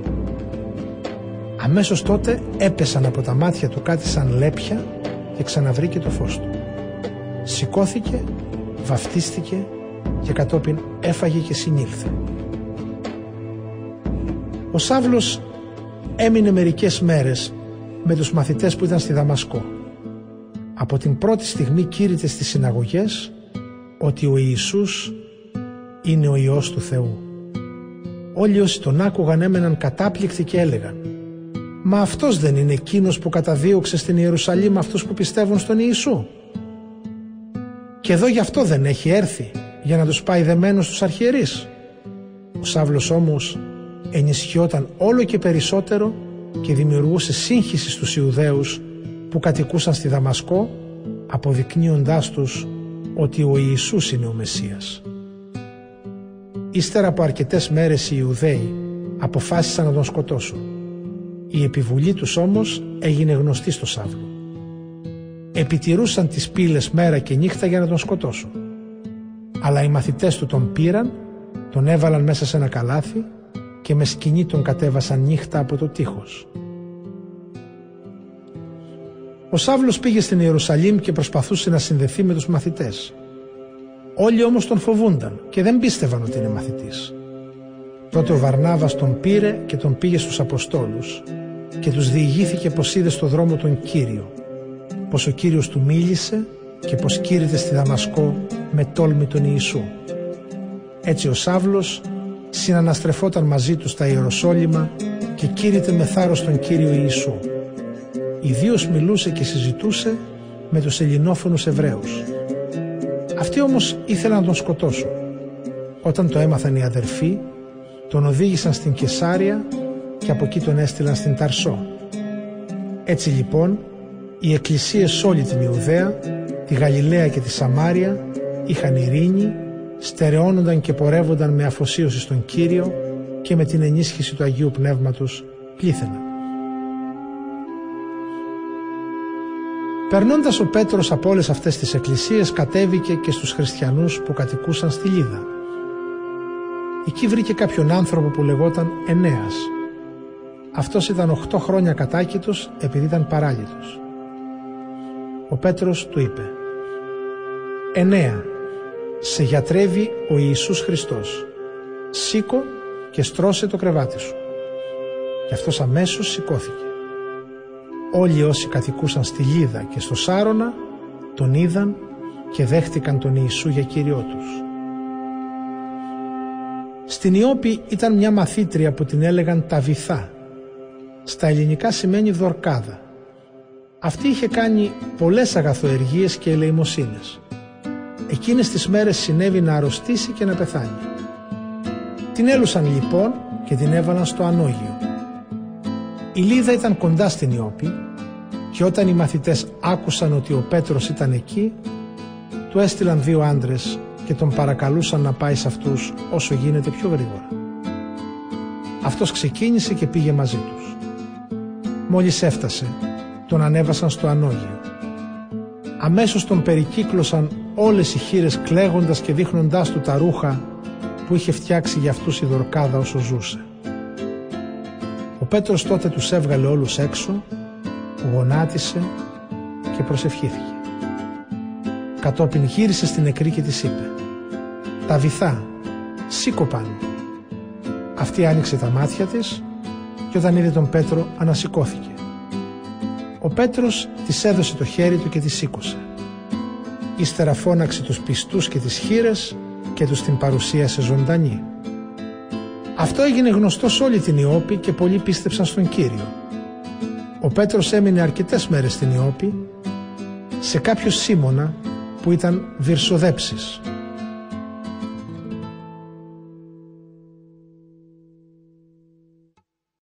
Κεφάλαιο δέκατο Στην Κεσάρια ζούσε ένας εκατόνταρχος που λεγόταν Κορνίλιος και υπηρετούσε στη στρατιωτική μονάδα η οποία ονομαζόταν Ιταλική. Ήταν ευσεβής και είχε προσχωρήσει στην Ιουδαϊκή κοινότητα μαζί με όλη την οικογένειά του. Έδινε πολλές ελεημοσύνες και προσευχόταν συνεχώς στο Θεό. Μια μέρα γύρω στις 3 το απόγευμα είδε καθαρά σε όραμα έναν άγγελο του Θεού να μπαίνει στο σπίτι του να τον πλησιάζει και να του λέει «Κορνίλια». Αυτός τον κοίταξε τρομαγμένος και είπε «Τι είναι Κύριε» Ο άγγελος του είπε «Οι προσευχές σου και η ελεημοσύνη σου ανέβηκαν μπροστά στο Θεό και ο Θεός δεν σε ξεχνάει». Τώρα λοιπόν στείλε στην Ιώπη ανθρώπους να καλέσουν εδώ κάποιον Σίμωνα που λέγεται και Πέτρος. Αυτός φιλοξενείται σε κάποιον Σίμωνα Βυρσοδέψη που έχει το σπίτι του κοντά στη θάλασσα. Όταν έφυγε ο άγγελος που μιλούσε στον Κορνήλιο, αυτός φώναξε δύο από τους υπηρέτες του και έναν στρατιώτη ευσεβή από αυτούς που ήταν στην υπηρεσία του.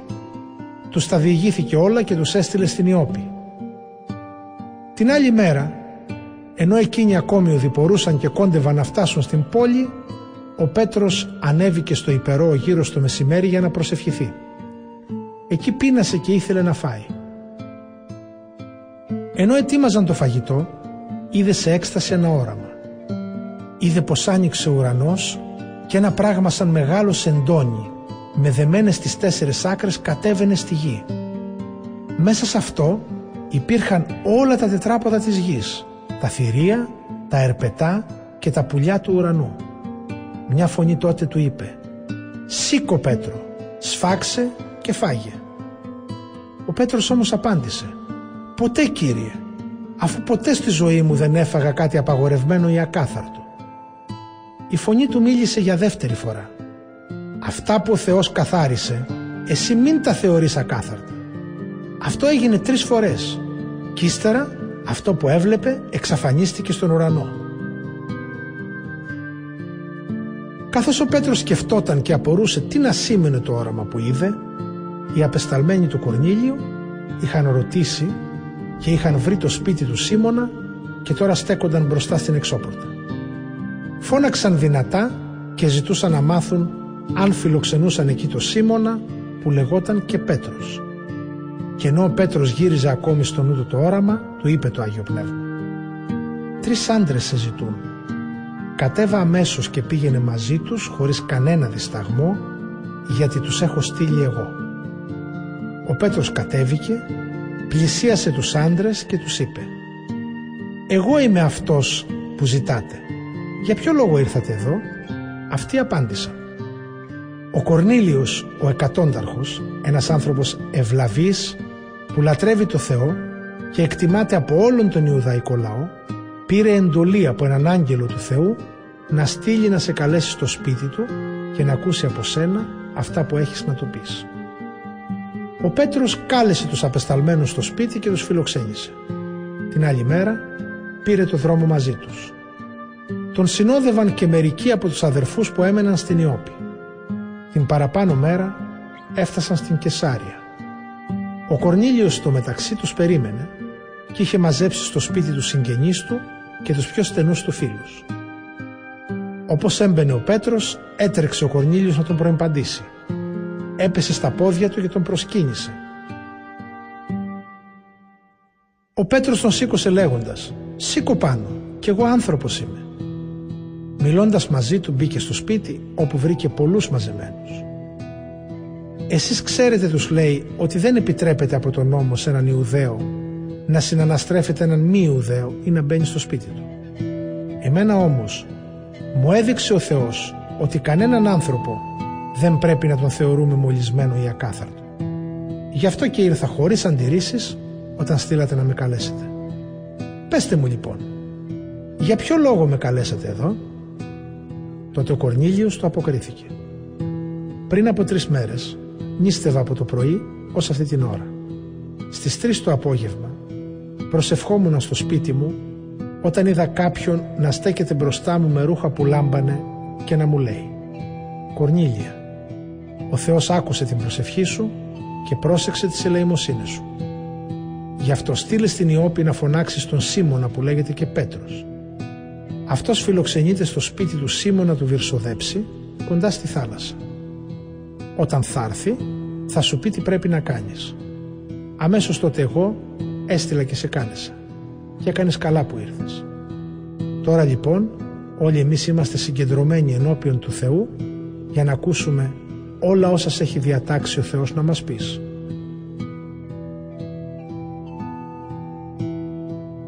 Ο Πέτρος τότε έλαβε το λόγο και είπε «Αλήθεια, τώρα καταλαβαίνω ότι ο Θεός δεν κάνει διακρίσεις, αλλά δέχεται τον καθένα, σ' όποιον λαό και αν ανήκει, αρκεί να τον σέβεται και να ζει σύμφωνα με το θέλημά του.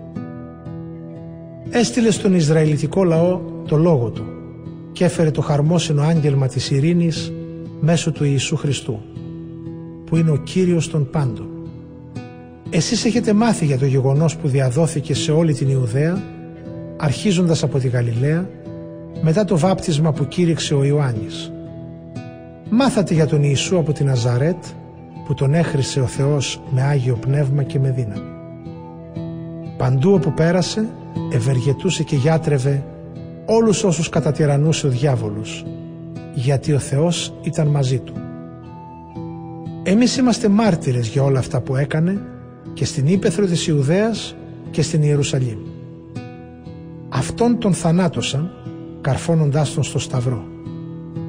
Ο Θεός όμως την τρίτη μέρα τον ανέστησε και έκανε να τον δουν αναστημένον, όχι όλος ο λαός, αλλά οι μάρτυρες που ο Θεός τους είχε διαλέξει από πριν, δηλαδή εμείς, που φάγαμε και ήπιαμε μαζί Του μετά την Ανάστασή Του από τους νεκρούς.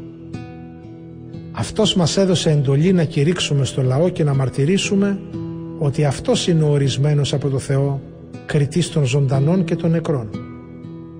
Όλοι οι προφήτες βεβαιώνουν για Αυτόν ότι καθένας που πιστεύει σε Αυτόν θα λάβει μέσω αυτού τη συγχώρηση των αμαρτιών του.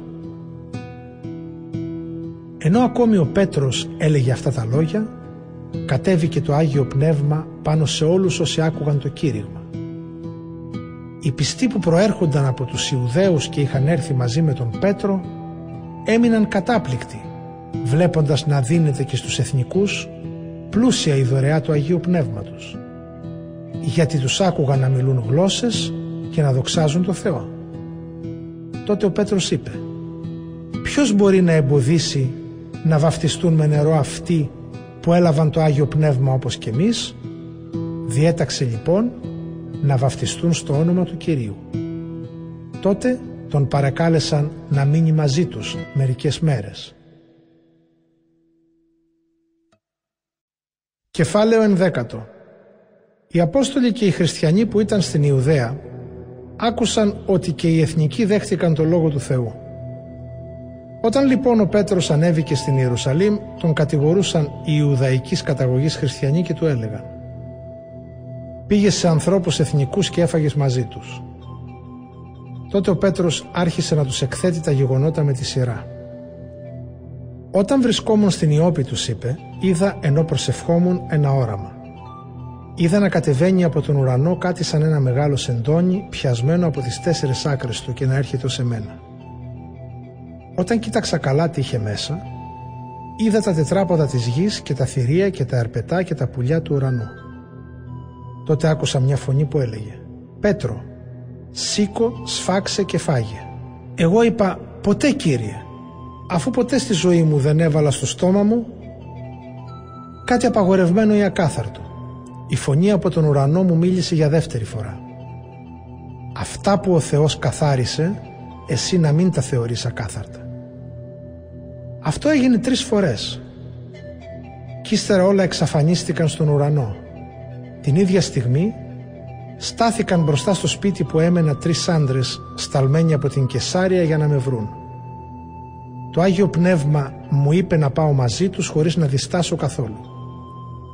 Μαζί μου ήρθαν και αυτοί οι έξι αδερφοί και πήγαμε στο σπίτι του Κορνήλιου. Αυτός μας διηγήθηκε πως είχε δει έναν άγγελο που ήρθε στο σπίτι του και του είπε «Στείλε ανθρώπους στην Ιώπη και κάλεσε το Σίμωνα που λέγεται και Πέτρος. Αυτός θα σου πει πράγματα που αν τα ακολουθήσεις θα σωθείς και εσύ και όλο σου το σπίτι». Όταν εγώ άρχισα να μιλάω, κατέβηκε το Άγιο Πνεύμα πάνω τους, όπως είχε έρθει και σε μας στην αρχή. Τότε θυμήθηκα αυτά που έλεγε ο Κύριος. Ο Ιωάννης βάφτιζε με νερό, εσείς όμως θα βαφτιστείτε με το Άγιο Πνεύμα. Εφόσον λοιπόν ο Θεός το δώρο που έδωσε σε μας το έδωσε και σε αυτούς, μόλις δέχθηκαν τον Ιησού Χριστό για Κύριό τους, ποιος ήμουν εγώ που θα μπορούσα να εμποδίσω το Θεό; Όταν τ' άκουσαν αυτά ησύχασαν και δόξασαν το Θεό λέγοντας Άρα λοιπόν και στους εθνικούς έδωσε ο Θεός τη δυνατότητα να μετανοήσουν και να κερδίσουν την αληθινή ζωή. Οι χριστιανοί που είχαν διασκορπιστεί από τα Ιεροσόλυμα μετά το διωγμό που ακολούθησε το λιθοβολισμό του Στεφάνου έφτασαν ως τη Φινίκη, την Κύπρο και την Αντιόχεια. Σε κανέναν δεν κήρυταν για το Χριστό παρά μόνος στους Ιουδαίους. Ανάμεσά τους ήταν και μερικοί Κύπροι και Κυριναίοι που είχαν έρθει στην Αντιόχεια και κήρυταν στους ελληνόφωνους Ιουδαίους το χαρμόσυνο μήνυμα ότι ο Ιησούς είναι ο Κύριος. Η δύναμη του Κυρίου ήταν μαζί τους και πολλοί ήταν εκείνοι που πίστεψαν και δέχτηκαν τον Ιησού για Κύριό τους. Οι ειδήσεις για αυτά έφτασαν και στην εκκλησία των Ιεροσολύμων. Έτσι έστειλαν τον Βαρνάβα να πάει στην Αντιόχεια. Αυτός όταν έφτασε εκεί και είδε το έργο της χάριτος του Θεού, χάρηκε και του συμβούλευε όλους να μένουν αφοσιωμένοι στον Κύριο με όλη τους την καρδιά. Ο Βαρνάβας ήταν άνθρωπος αγαθός και γεμάτος Άγιο Πνεύμα και πίστη. Έτσι πολλοί κόσμος προστέθηκε στους πιστούς του Κυρίου. Ύστερα ο Βαρνάβας πήγε στην Ταρσό για να αναζητήσει τον Σάβλο. Όταν τον βρήκε, τον έφερε στην Αντιόχεια. Εκεί συμμετείχαν στις συνάξεις της Εκκλησίας για έναν ολόκληρο χρόνο και δίδαξαν πολλήν κόσμο. Επίσης στην Αντιόχεια για πρώτη φορά ονομάστηκαν οι μαθητές του Ιησού χριστιανοί. Εκείνες τις μέρες κατέβηκαν από τα Ιεροσόλυμα προφήτες στην Αντιόχεια. Ένας από αυτούς που τον έλεγαν Άγαβο προανάγγειλε με το φωτισμό του Αγίου Πνεύματος ότι θα πέσει σε όλη την οικουμένη μεγάλη πείνα. Πράγμα που έγινε όταν αυτοκράτορας ήταν ο Κλάβδιος. Οι χριστιανοί στην Αντιόχεια αποφάσισαν να στείλουν βοήθεια στους αδερφούς που κατοικούσαν στην Ιουδαία ό,τι μπορούσε ο καθένας. Αυτό και έκαναν. Έστειλαν τη βοήθειά τους με το Βαρνάβα και το Σάβλο στους πρεσβυτέρους των Ιεροσολύμων.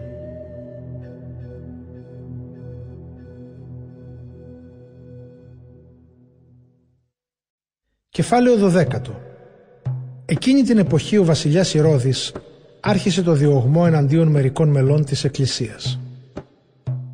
Πρώτα αποκεφάλισε τον Ιάκωβο, τον αδελφό του Ιωάννη.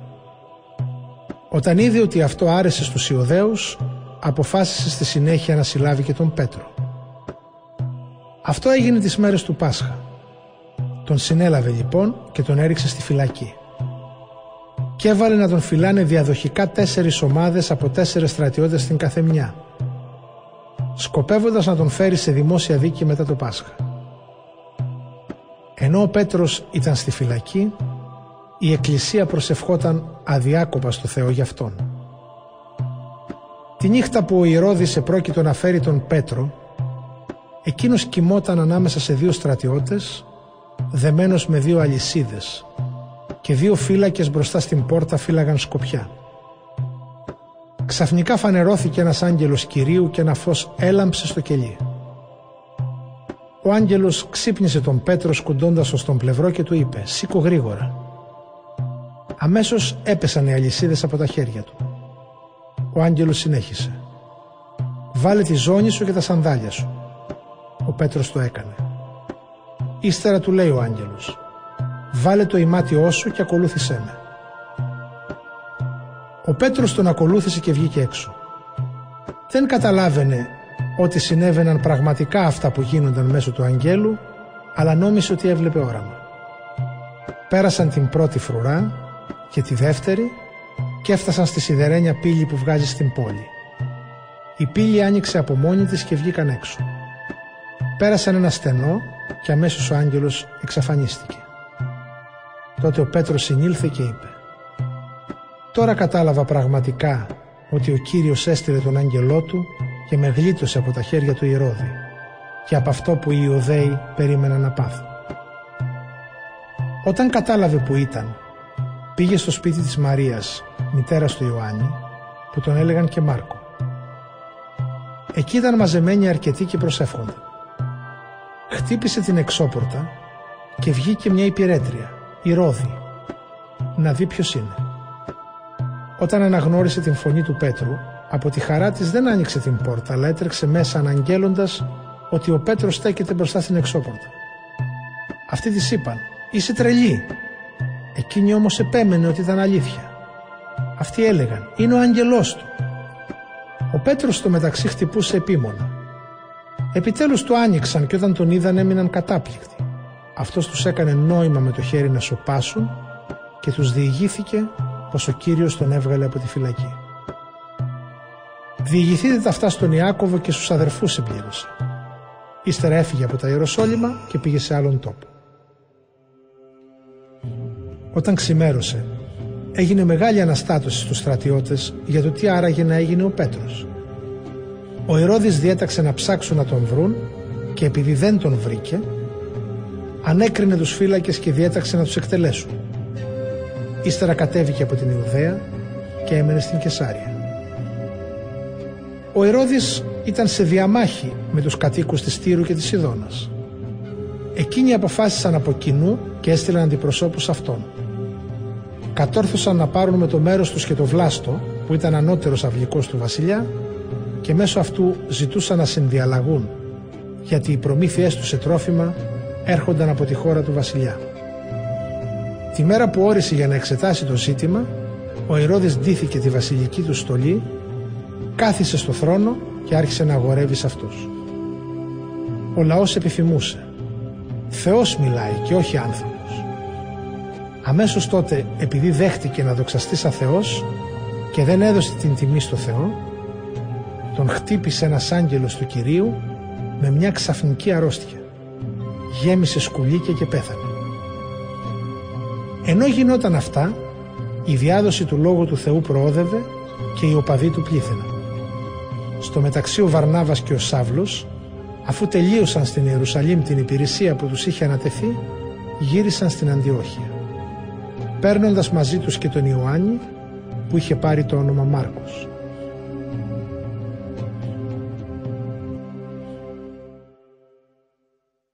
Κεφάλαιο 13 Στην εκκλησία της Αντιόχειας υπήρχαν μερικοί προφήτες και δάσκαλοι.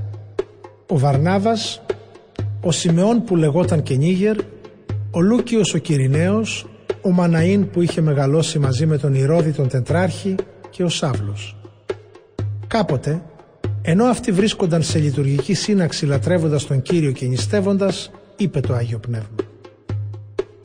«Να μου ξεχωρίσετε το Βαρνάβα και το Σάβλο για το έργο για το οποίο τους έχω καλέσει». Τότε αφού και πάλι νίστεψαν και προσευχήθηκαν έβαλαν τα χέρια πάνω σε αυτούς και τους απέστειλαν. Έτσι λοιπόν αυτοί, σταλμένοι από το Άγιο Πνεύμα, κατέβηκαν στη Σελεύκια και από εκεί με πλοίο πήγαν στην Κύπρο. Όταν έφτασαν στη Σαλαμίνα της Κύπρου, κήρυταν το Λόγο του Θεού στις συναγωγές των Ιουδαίων. Βοηθό είχαν μαζί τους τον Ιωάννη. Αφού διέσχισαν το νησί, έφτασαν στην Πάφο. Εκεί βρήκαν κάποιον μάγο και ψευδοπροφήτη Ιουδαίο που λεγόταν Βαρύ Ιησούς. Αυτός ήταν φίλος του ανθίπατου Σεργίου Παύλου που ήταν άνθρωπος συνετός. Ο Σέργιος Παύλος προσκάλεσε το Βαρνάβα και το Σάβλο και ζήτησε να ακούσει το Λόγο του Θεού. Αλλά ο Ελίμας ο μάγος, γιατί έτσι μεταφράζεται το όνομά του, τους αντιστεκόταν και προσπαθούσε να εμποδίσει τον Ανθίπατο να πιστέψει. Τότε ο Σάβλος που λεγόταν και Παύλος πλημμύρισε από το Άγιο Πνεύμα, τον κοίταξε διαπεραστικά και του είπε «Γε του διαβόλου, είσαι γεμάτος από κάθε είδους πονηριά και ραδιουργία και πολεμάς κάθε τι το καλό. Δεν θα πάψεις να διαστρεβλώνεις τους ίσιους δρόμους του Θεού. Τώρα το χέρι του Κυρίου θα πέσει πάνω σου. Θα τυφλωθείς και για ένα διάστημα δεν θα βλέπεις τον ήλιο. Την ίδια στιγμή έπεσε πάνω του ομίχλη και σκοτάδι και άρχισε να περιφέρεται εδώ και εκεί ζητώντας να τον χειραγωγήσουν. Τότε ο Ανθίπατος όταν είδε αυτό που έγινε πίστεψε γιατί ήταν βαθιά εντυπωσιασμένος από τη δύναμη που είχε η διδασκαλία του Κυρίου. Ο Παύλος και η συνουδία του έφυγαν με πλοίο από την Πάφο και ήρθαν στην πέργη της Παμφιλίας. Ο Ιωάννης όμως τους άφησε και γύρισε πίσω στα Ιεροσόλυμα. Αυτοί διέσχισαν την περιοχή και από την Πέργη έφτασαν στην Αντιόχεια της Πισιδίας. Το Σάββατο πήγαν στη συναγωγή και κάθισαν. Μετά την ανάγνωση των περικοπών από τον νόμο και τους προφήτες, οι αρχισυνάγωγοι έστειλαν και τους είπαν «Αδερφοί, αν έχετε να πείτε στο λαό κανένα λόγο ενισχυτικό, μιλήστε». Τότε ο Παύλος σηκώθηκε, έκανε νόημα με το χέρι να γίνει ησυχία και είπε «Ισραηλίτες, και εσείς οι άλλοι που λατρεύετε τον έναν Θεό, ακούστε με. Ο Θεός του λαού τούτου, του Ισραήλ, διάλεξε τους προγόνους μας και τους έκανε ένα μεγάλο λαό, ενώ ακόμα ήταν ξένοι στην Αίγυπτο. Με την μεγάλη δύναμή του τους έβγαλε από εκεί και υπέμεινε τη διαγωγή τους 40 χρόνια στην έρημο. Εξολόθρεψε 7 έθνη στη Χαναάν και τους έδωσε κληρονομιά τη γη τους.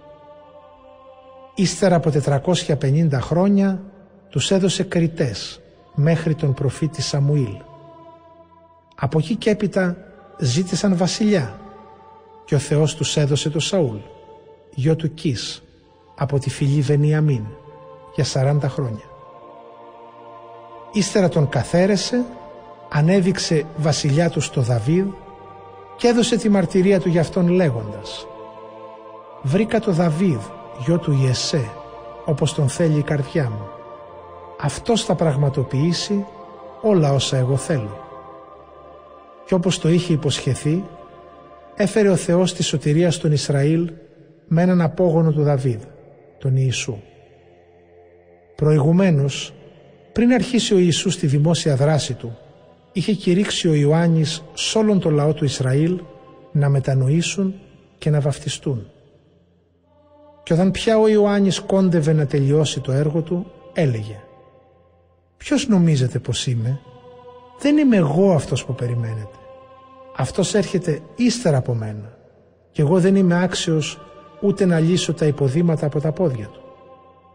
Αδέρφια, απόγονοι του Αβραάμ και οι άλλοι εδώ που σέβεστε τον ένα Θεό, σε εσάς στάλθηκε το μήνυμα της σωτηρίας αυτής για την οποία σας μιλάω. Οι κάτοικοι της Ιερουσαλήμ και οι άρχοντές τους δεν κατάλαβαν ούτε ποιος είναι ο Ιησούς ούτε τα λόγια των προφητών που διαβάζονται κάθε Σάββατο, αλλά χωρίς να το ξέρουν, τα εκπλήρωσαν καταδικάζοντας τον Ιησού. Αν και δεν βρήκαν καμιά αιτία για να τον καταδικάσουν σε θάνατο, ζήτησαν από τον Πιλάτο να θανατωθεί.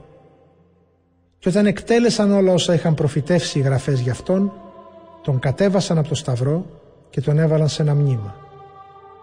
Ο Θεός όμως τον ανέστησε από τους νεκρούς.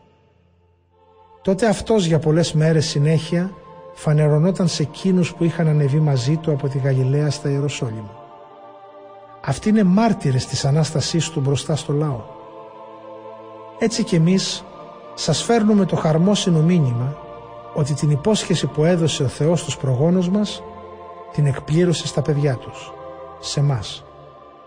Ανέστησε τον Ιησού, όπως είναι γραμμένο στο δεύτερο ψαλμό.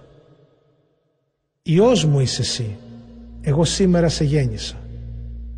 Το ότι τον ανέστησε από τους νεκρούς και δεν πρόκειται ποτέ πια να επιστρέψει στη φθορά του θανάτου, το έχει πει με τα παρακάτω λόγια. Θα σας δώσω τα Άγια δώρα που υποσχέθηκα στο Δαβίδ, δώρα που δεν χάνονται ποτέ. Γι' αυτό λέει κι αλλού ο Δαβίδ, δεν θα αφήσεις να δει φθορά ο αφιερωμένος σε σένα δούλου σου. Κι όσο για τον Δαβίδ, αυτός υπηρέτησε το θέλημα του Θεού στη γενιά του και ύστερα πέθανε. Θαύτηκε δίπλα στους προγόνους του και γνώρισε τη φθορά του θανάτου. Αυτός όμως που ο Θεός τον ανέστησε δεν γνώρισε τη φθορά του θανάτου. Μάθετε λοιπόν αδέρφια ότι μέσω αυτού σας προσφέρεται συγχώρηση των αμαρτιών και λυτρώνεται καθένας που τον εμπιστεύεται από όλα εκείνα από όσα δεν μπορέσατε να λυτρωθείτε με τον νόμο του Μωυσή. Προσέξτε λοιπόν μην έρθει πάνω σας αυτό που είπαν οι προφήτες. Κοιτάξτε εσείς οι καταφρονητές, θαυμάστε και αφανιστείτε, γιατί εγώ ετοιμάζω κάτι μεγάλο στις μέρες σας, κάτι που θα σας το διηγούνται και δεν θα το πιστεύετε. Καθώς ο Παύλος και ο Βαρνάβας έφευγαν από τη συναγωγή των Ιουδαίων, οι εθνικοί τους παρακαλούσαν να τους εξηγηθούν τα λόγια αυτά το επόμενο Σάββατο. Και όταν διαλύθηκε η σύναξη, πολλοί από τους Ιουδαίους και τους προσήλυτους στον Ιουδαϊσμό ακολούθησαν τον Παύλο και τον Βαρνάβα. Αυτοί τους ανέπτυσαν τα προηγούμενα και τους έπειθαν να μένουν σταθεροί στη χάρη που τους πρόσφερε ο Θεός. Το επόμενο Σάββατο ολόκληρη σχεδόν η πόλη μαζεύτηκε για να ακούσουν το λόγο του Κυρίου. Όταν είδαν οι Ιουδαίοι το πλήθος, κυριεύτηκαν από φθόνο. Αντιμιλούσαν σε αυτά που έλεγε ο Παύλος και βλασφημούσαν. Τότε ο Παύλος και ο Βαρνάβας τους μίλησαν με παρησία και τους είπαν «Έπρεπε να κηρύξουμε το Λόγο του Θεού πρώτα σε εσάς. Επειδή όμως τον αντικρούετε και καταδικάζετε τον εαυτό σας να μην αξιωθεί την αιώνια ζωή, γι' αυτό και εμείς στρεφόμαστε στους εθνικούς. Αυτή την εντολή άλλωστε μας έδωσε ο Κύριος. Εσένα έχω ορίσει φως για τα έθνη, για να φέρεις τη σωτηρία ως τα πέρατα της γης.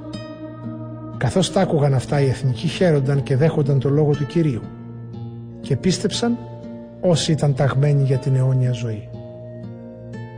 Ο λόγος του Κυρίου διαδιδόταν σε όλη τη χώρα. Οι Ιουδαίοι όμως παρότριναν τις προσήλυτες γυναίκες της ανώτερης τάξης και τους προκρίτους της πόλης ξεσήκωσαν διωγμό εναντίον του Παύλου και του Βαρνάβα και τους έβγαλαν έξω από τα σύνορά τους. Αυτοί τότε τίναξαν τη σκόνη από τα πόδια τους ενάντια τους και ήρθαν στο εικόνιο. Και οι χριστιανοί στην Αντιόχεια ήταν γεμάτοι χαρά και Άγιο Πνεύμα.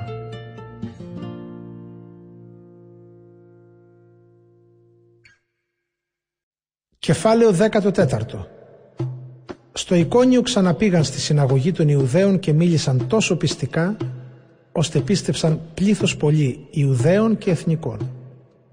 Οι Ιουδαίοι όμως που δεν πίστευαν ξεσήκωσαν και γέμισαν με κακή διάθεση τις ψυχές των εθνικών εναντίον των χριστιανών. Παρόλα αυτά, ο Παύλος και ο Βαρνάβας έμειναν αρκετόν καιρό στην πόλη. Κήρυταν με παρησία έχοντας εμπιστοσύνη στον Κύριο, ο οποίος βεβαίωνε το μήνυμα της σωτήριας χάρης του με τα εκπληκτικά θαύματα που τους έδινε τη δύναμη να κάνουν. Ο πληθυσμός της πόλης είχε διχαστεί. Άλλοι ήταν με τους Ιουδαίους, άλλοι με τους Αποστόλους. Και όταν η κατάσταση έφτασε στο απροχώρητο και οι εθνικοί με τους Ιουδαίους και τους άρχοντές τους ετοιμάζονταν να τους κακοποιήσουν και να τους λιθοβολήσουν, αυτοί το κατάλαβαν και κατέφυγαν στις πόλεις της Λικαονίας, Λίστρα και Δέρβη και στη γύρω περιοχή τους. Εκεί κήρυταν το Ευαγγέλιο. Στα Λίστρα ήταν ένας άνθρωπος με παράλυτα πόδια, κουτσός εκγενετής. Ποτέ στη ζωή του δεν είχε περπατήσει. Αυτός καθόταν και άκουγε τον Παύλο που μιλούσε. Ο Παύλος τον κοίταξε καλά και είδε ότι έχει την πίστη πως θα γιατρευτεί. Του είπε λοιπόν με δυνατή φωνή «Σήκω όρθιο στα πόδια σου». Ο άνθρωπος πήδηξε πάνω και άρχισε να περπατάει. Τα πλήθη βλέποντας αυτό που έκανε ο Παύλος φώναζαν δυνατά στη λικαονική τους γλώσσα και έλεγαν «Οι θεοί πήραν τη μορφή ανθρώπων και κατέβηκαν σε μας και ονόμαζαν τον Βαρνάβα Δία και τον Παύλο Ερμή γιατί αυτός κυρίως μιλούσε. Ο ιερέας στο ναό του Δία που ήταν μπροστά στην πόλη τους έφερε στην πύλη της πόλης Ταύρος και Στεφάνια και ήθελε μαζί με το πλήθος να τους προσφέρει θυσία. Όταν οι Απόστολοι Βαρνάβας και Παύλος κατάλαβαν τι ήθελαν να κάνουν, διέριξαν τα ημάτια τους με αποτροπιασμό και πήδηξαν μέσα στο πλήθος φωνάζοντας «Άνθρωποι, τι είναι αυτά που κάνετε» Και εμείς άνθρωποι είμαστε, θνητοί σαν εσάς. Θέλουμε να σας φέρουμε το χαρμόσυνο μήνυμα, να εγκαταλείψετε αυτούς τους ανύπαρκτους θεούς και να στραφείτε στο ζωντανό Θεό, αυτόν που δημιούργησε τον ουρανό, τη γη, τη θάλασσα και όλα όσα υπάρχουν μέσα σε αυτά. Στις περασμένες γενιές άφησε όλα τα έθνη να πορεύονται το δρόμο τους, αλλά δεν άφησε αφανέρωτο τον εαυτό του, γιατί και τότε εκδηλωνόταν ευεργετώντας στέλνοντάς σας από τον ουρανό βροχές και εποχές καρποφορίας, γεμίζοντας με τροφή και χαρά τις καρδιές σας. Λέγοντας αυτά, μόλις και με τα βίας κατόρθωσαν να σταματήσουν τα πλήθη από το να τους προσφέρουν θυσία. Κατόπιν όμως ήρθαν μερικοί Ιουδαίοι από την Αντιόχεια και το Εικόνιο. Αυτοί πήραν με το μέρος τους τα πλήθη και λιθοβόλησαν τον Παύλο. Έπειτα τον έσυραν έξω από την πόλη νομίζοντας ότι πέθανε. Όταν όμως τον περικύκλωσαν οι χριστιανοί, συνήλθε και μπήκε στην πόλη. Την άλλη μέρα ξεκίνησε μαζί με τον Βαρνάβα για τη Δέρβη. Αφού κήρυξαν το Ευαγγέλιο στην πόλη εκείνη και έκαναν πολλούς χριστιανούς, γύρισαν στη Λίστρα, στο Εικόνιο και στην Αντιόχεια της Πισιδίας. Εκεί στήριξαν το ηθικό των χριστιανών και τους συμβούλευαν να μένουν ακλόνητοι στην πίστη. Για να μπούμε στη βασιλεία των ουρανών τους έλεγαν πρέπει να περάσουμε από πολλούς διωγμούς.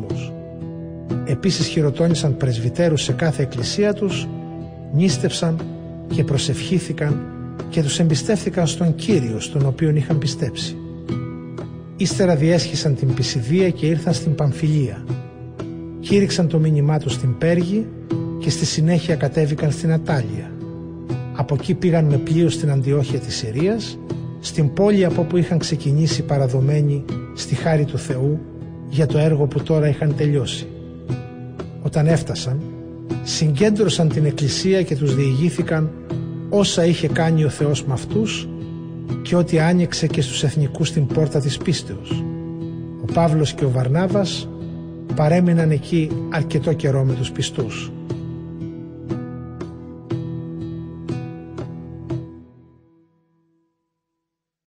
Κεφάλαιο 15 Μερικοί χριστιανοί που ήρθαν από την Ιουδαία δίδασκαν τους αδερφούς. Αν δεν περιτέμνεστε, όπως προστάζει ο νόμος του Μωυσή, δεν μπορείτε να σωθείτε.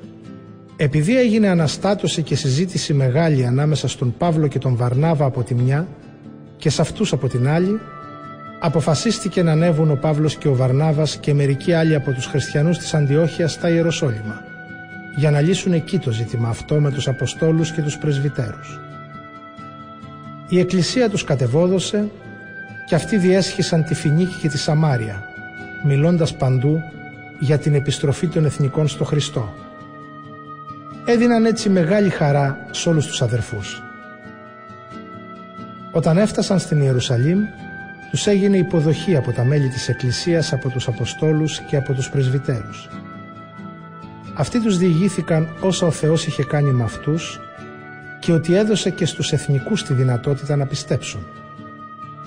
Σηκώθηκαν όμως μερικοί από την παράταξη των Φαρισαίων που είχαν πιστέψει και έλεγαν ότι πρέπει τους εθνικούς να τους περιτέμνουν και να απαιτούν να τηρούν τον νόμο του Μωυσή.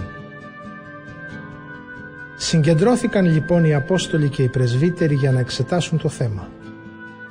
Αφού έγινε πολλή συζήτηση, έλαβε το λόγο ο Πέτρος και τους είπε «Αδερφοί, εσείς ξέρετε καλά ότι ο Θεός από παλιά με διάλεξε από όλους μας εμένα για να ακούσουν οι εθνικοί από το στόμα μου το λόγο του Ευαγγελίου και να πιστέψουν.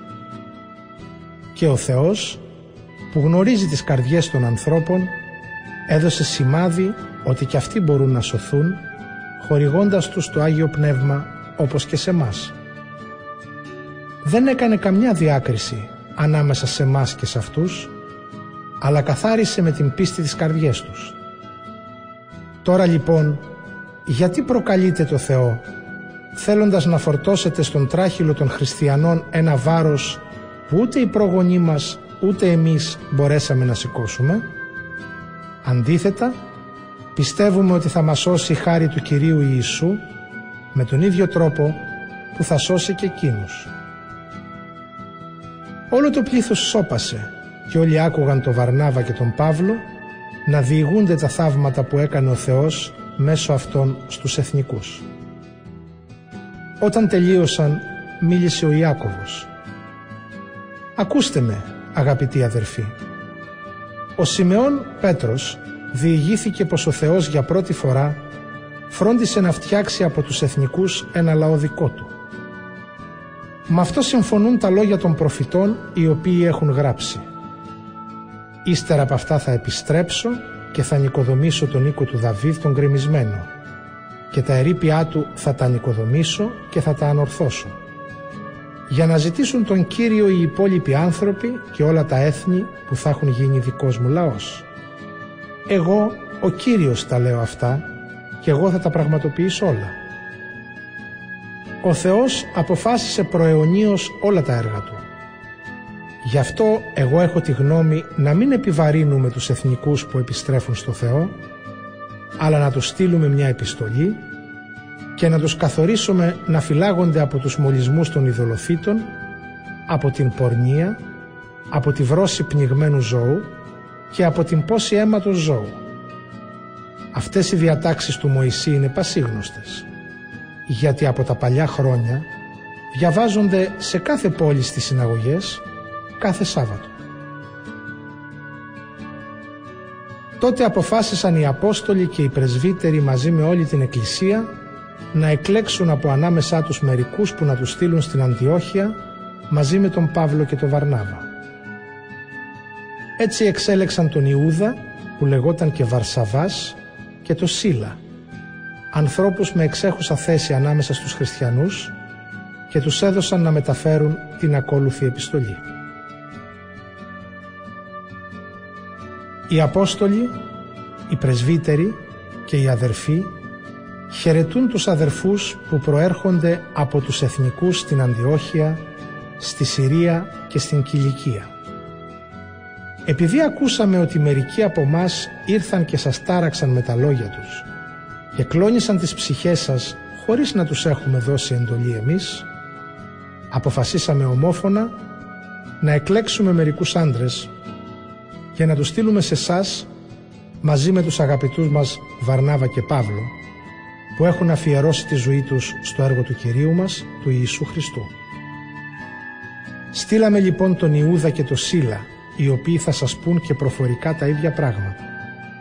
Δηλαδή, αποφασίστηκε ως σωστό από το Άγιο Πνεύμα και από μας να μην σας επιβάλλουμε κανένα πρόσθετο βάρος εκτός από αυτά τα αναγκαία. Να απέχετε από τα ειδωλόθητα, το αίμα, το κρέας από πνιγμένα ζώα και την πορνεία. Αν φυλάγεστε από αυτά, θα κάνετε το σωστό. Υγιένετε. Οι απεσταλμένοι έφυγαν και ήρθαν στην Αντιόχεια. Εκεί συγκέντρωσαν τους πιστούς και τους παρέδωσαν την επιστολή. Οι πιστοί τη διάβασαν και χάρηκαν με την παρήγορη αυτή απόφαση. Ο Ιούδας και ο Σίλας που ήταν και αυτοί προφήτες συμβούλεψαν με πολλούς λόγους τους αδελφούς και τους ενίσχυσαν. Έμειναν ακόμη λίγο χρόνο εκεί και ύστερα οι αδερφοί τους κατεβόδωσαν για να επιστρέψουν στους Αποστόλους. Στο Σίλα όμως φάνηκε καλό να παραμείνει ακόμη. Ο Παύλος και ο Βαρνάβας έμεναν στην Αντιόχεια διδάσκοντας και κηρύττοντας μαζί με πολλούς άλλους το Λόγο του Κυρίου. Ύστερα από λίγες μέρες ο Παύλος είπε στο Βαρνάβα «Ας επιστρέψουμε να επισκεφτούμε τους αδερφούς μας σε όλες τις πόλεις όπου έχουμε κηρύξει το Λόγο του Κυρίου, να δούμε πώς είναι». Ο Βαρνάβας σκέφτηκε να πάρει μαζί και τον Ιωάννη που λεγόταν και Μάρκος.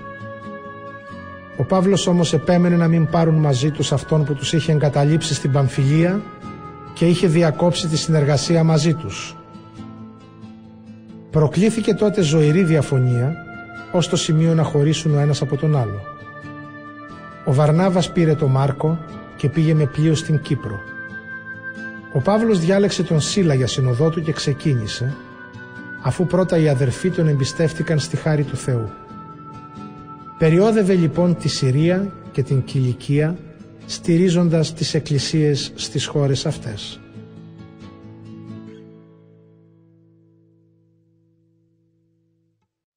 Κεφάλαιο 16 Ο Παύλος έφτασε στη Δέρβη και ύστερα στη Λίστρα. Εκεί ζούσε ένας χριστιανός που λεγόταν Τιμόθεος. Η μητέρα του ήταν χριστιανή Ιουδαϊκής καταγωγής και ο πατέρας του Έλληνας. Στους χριστιανούς των Λίστρων και του Ικονίου είχε καλή φήμη. Ο Παύλος θέλησε να τον πάρει μαζί του για συνοδό. Για να διευκολύνει τη δράση του μεταξύ των Ιουδαίων εκείνης της περιοχής, του έκανε περιτομή γιατί όλοι ήξεραν πως ο πατέρας του ήταν Έλληνας. Στις πόλεις από όπου περνούσαν, γνωστοποιούσαν στους πιστούς τις αποφάσεις που είχαν λάβει οι Απόστολοι και οι Πρεσβύτεροι στην Ιερουσαλήμ και τους πρότρεπαν να τη στηρούν. Έτσι οι εκκλησίες στερεώνονταν στην πίστη και μεγάλωναν κάθε μέρα και πιο πολύ. Ύστερα διέσχισαν τη Φρυγία και τη Γαλατεία επειδή το Άγιο Πνεύμα δεν τους άφησε να κηρύξουν το Ευαγγέλιο στην επαρχία της Ασίας. Όταν ήρθαν στα σύνορα της Μυσίας ήθελαν να συνεχίσουν το δρόμο για τη Βυθινία.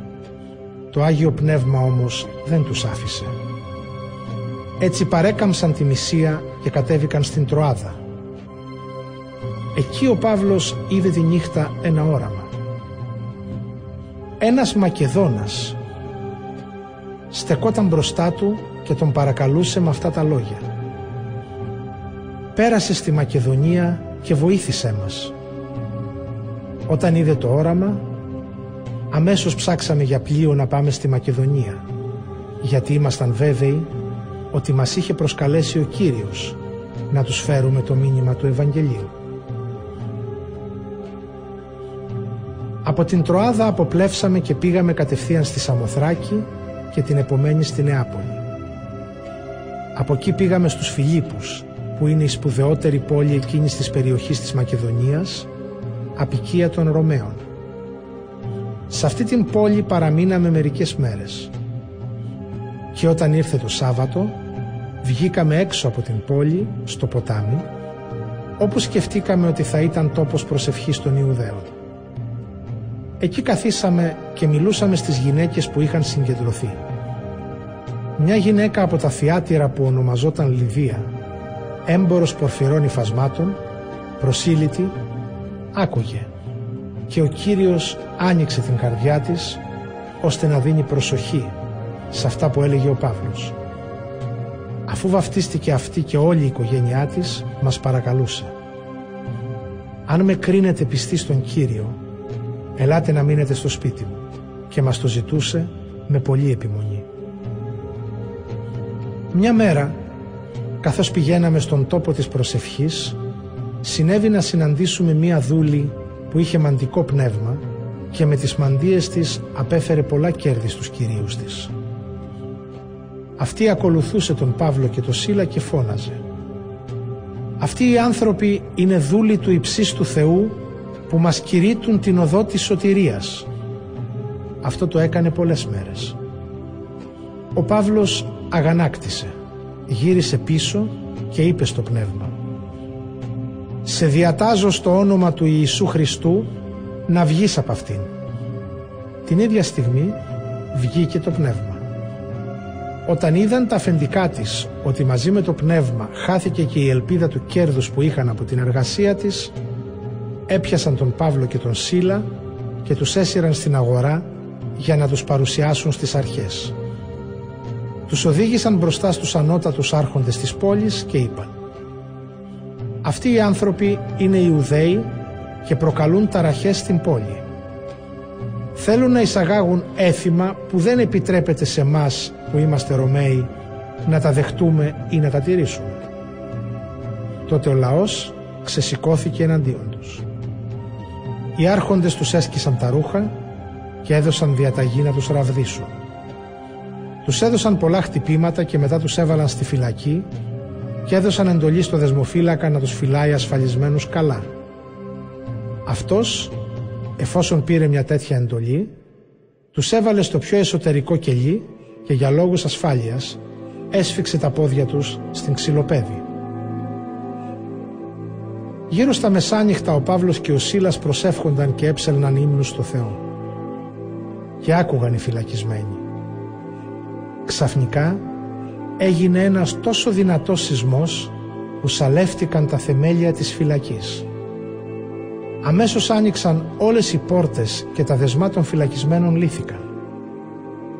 Ο δεσμοφύλακας ξύπνησε και όταν είδε τις πόρτες της φυλακής ανοιχτές έβγαλε το σπαθί του και ήθελε να σκοτωθεί νομίζοντας ότι οι φυλακισμένοι είχαν δραπετεύσει. Τότε ο Παύλος του φώναξε μην κάνεις κανένα κακό στον εαυτό σου. Είμαστε όλοι εδώ. Ο δεσμοφύλακας ζήτησε να του φέρουν τα φώτα, πήδηξε μέσα στο κελί και τρομαγμένος έπεσε στα πόδια του Παύλου και του Σίλα. Ύστερα τους έβγαλε έξω και τους ρώτησε «Κύριοι, τι πρέπει να κάνω για να σωθώ» Αυτοί του είπαν «Πίστεψε στον Κύριο Ιησού Χριστό και θα σωθείς και εσύ και το σπίτι σου» και κήρυξαν σε αυτόν και όσους ήταν στο σπίτι του το λόγο του Κυρίου. Ο δεσμοφύλακας τους πήρε την ίδια εκείνη ώρα μέσα στη νύχτα και έπλυνε τις πληγές τους. Ύστερα βαφτίστηκε αμέσως ο ίδιος και όλη η οικογένειά του. Κατόπιν τους ανέβασε στο σπίτι του και τους έστρωσε τραπέζι. Ήταν πανευτυχής που κι αυτός και όλη η οικογένειά του είχαν βρει την πίστη στο Θεό.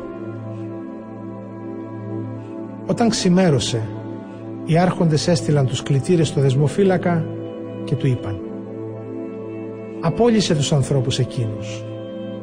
Ο δεσμοφύλακας μετέφερε τα λόγια αυτά στον Παύλο. Οι άρχοντες του είπε «Έστειλαν εντολή να απολυθείτε.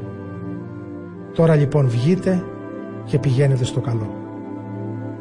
Ο Παύλος όμως είπε στους κλητήρες «Μας έδιραν δημοσίως χωρίς να μας δικάσουν, αν και είμαστε Ρωμαίοι πολίτες, μας έκλεισαν στη φυλακή και τώρα μας διώχνουν στα κρυφά. Όχι βέβαια, να έρθουν να μας βγάλουν αυτοί οι ίδιοι». Οι κλητήρες μετέφεραν στους άρχοντες τα λόγια αυτά. Εκείνοι όταν άκουσαν ότι είναι Ρωμαίοι φοβήθηκαν. Ήρθαν και τους ζήτησαν συγνώμη, τους έβγαλαν έξω και τους παρακαλούσαν να φύγουν από την πόλη. Αυτοί βγήκαν από τη φυλακή και πήγαν στο σπίτι της Λιδίας. Εκεί είδαν τους αδερφούς, τους ενθάρρυναν και έφυγαν.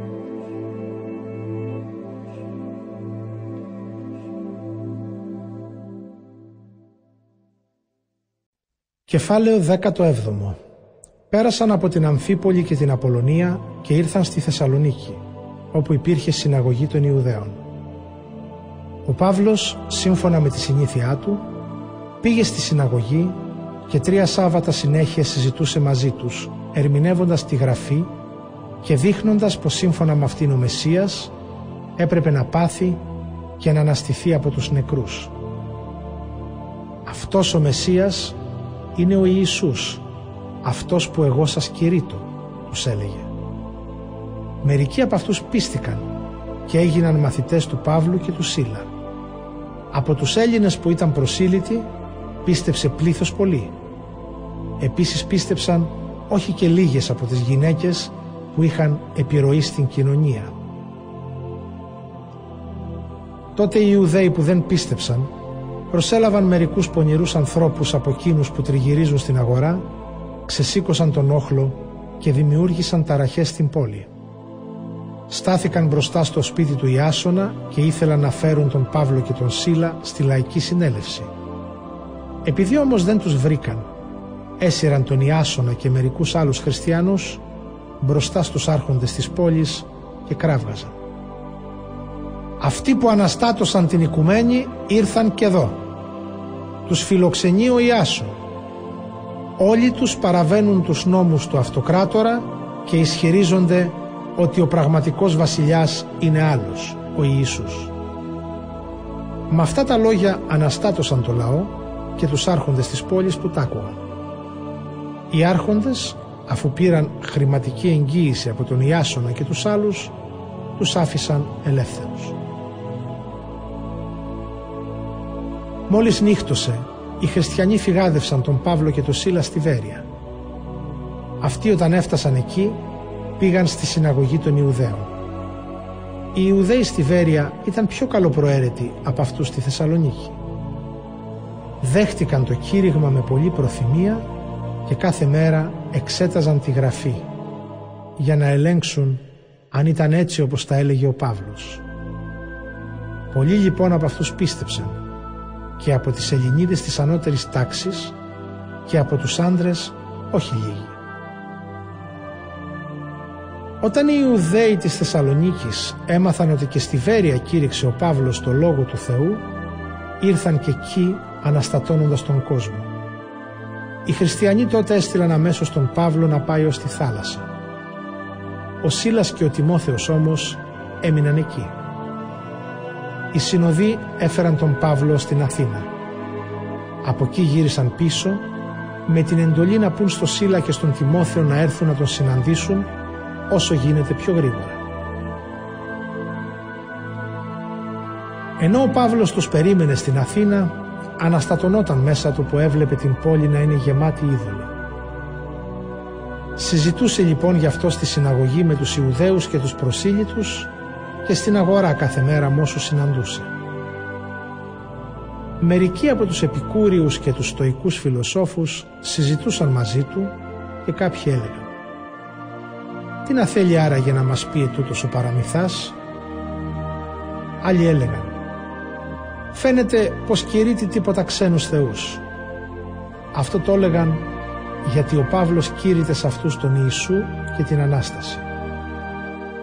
Τον πήραν λοιπόν και τον έφεραν στον Άριο Πάγο. Μπορούμε να μάθουμε, του έλεγαν, ποια είναι η καινούργια αυτή διδασκαλία που κηρύττεις φέρνει στα αυτιά μας παράξενα πράγματα. Θέλουμε λοιπόν να μάθουμε σαν τι μπορεί να είναι αυτά. Γιατί όλοι οι Αθηναίοι και οι ξένοι που έμεναν στην Αθήνα για τίποτε άλλο δεν είχαν καιρό παρά για να λένε ή να ακούνε κάτι το καινούριο. Στάθηκε λοιπόν ο Παύλος στη μέση του Αρίου Πάγου και είπε «Αθηναίοι, σας βλέπω ευλαβέστατους από κάθε άποψη.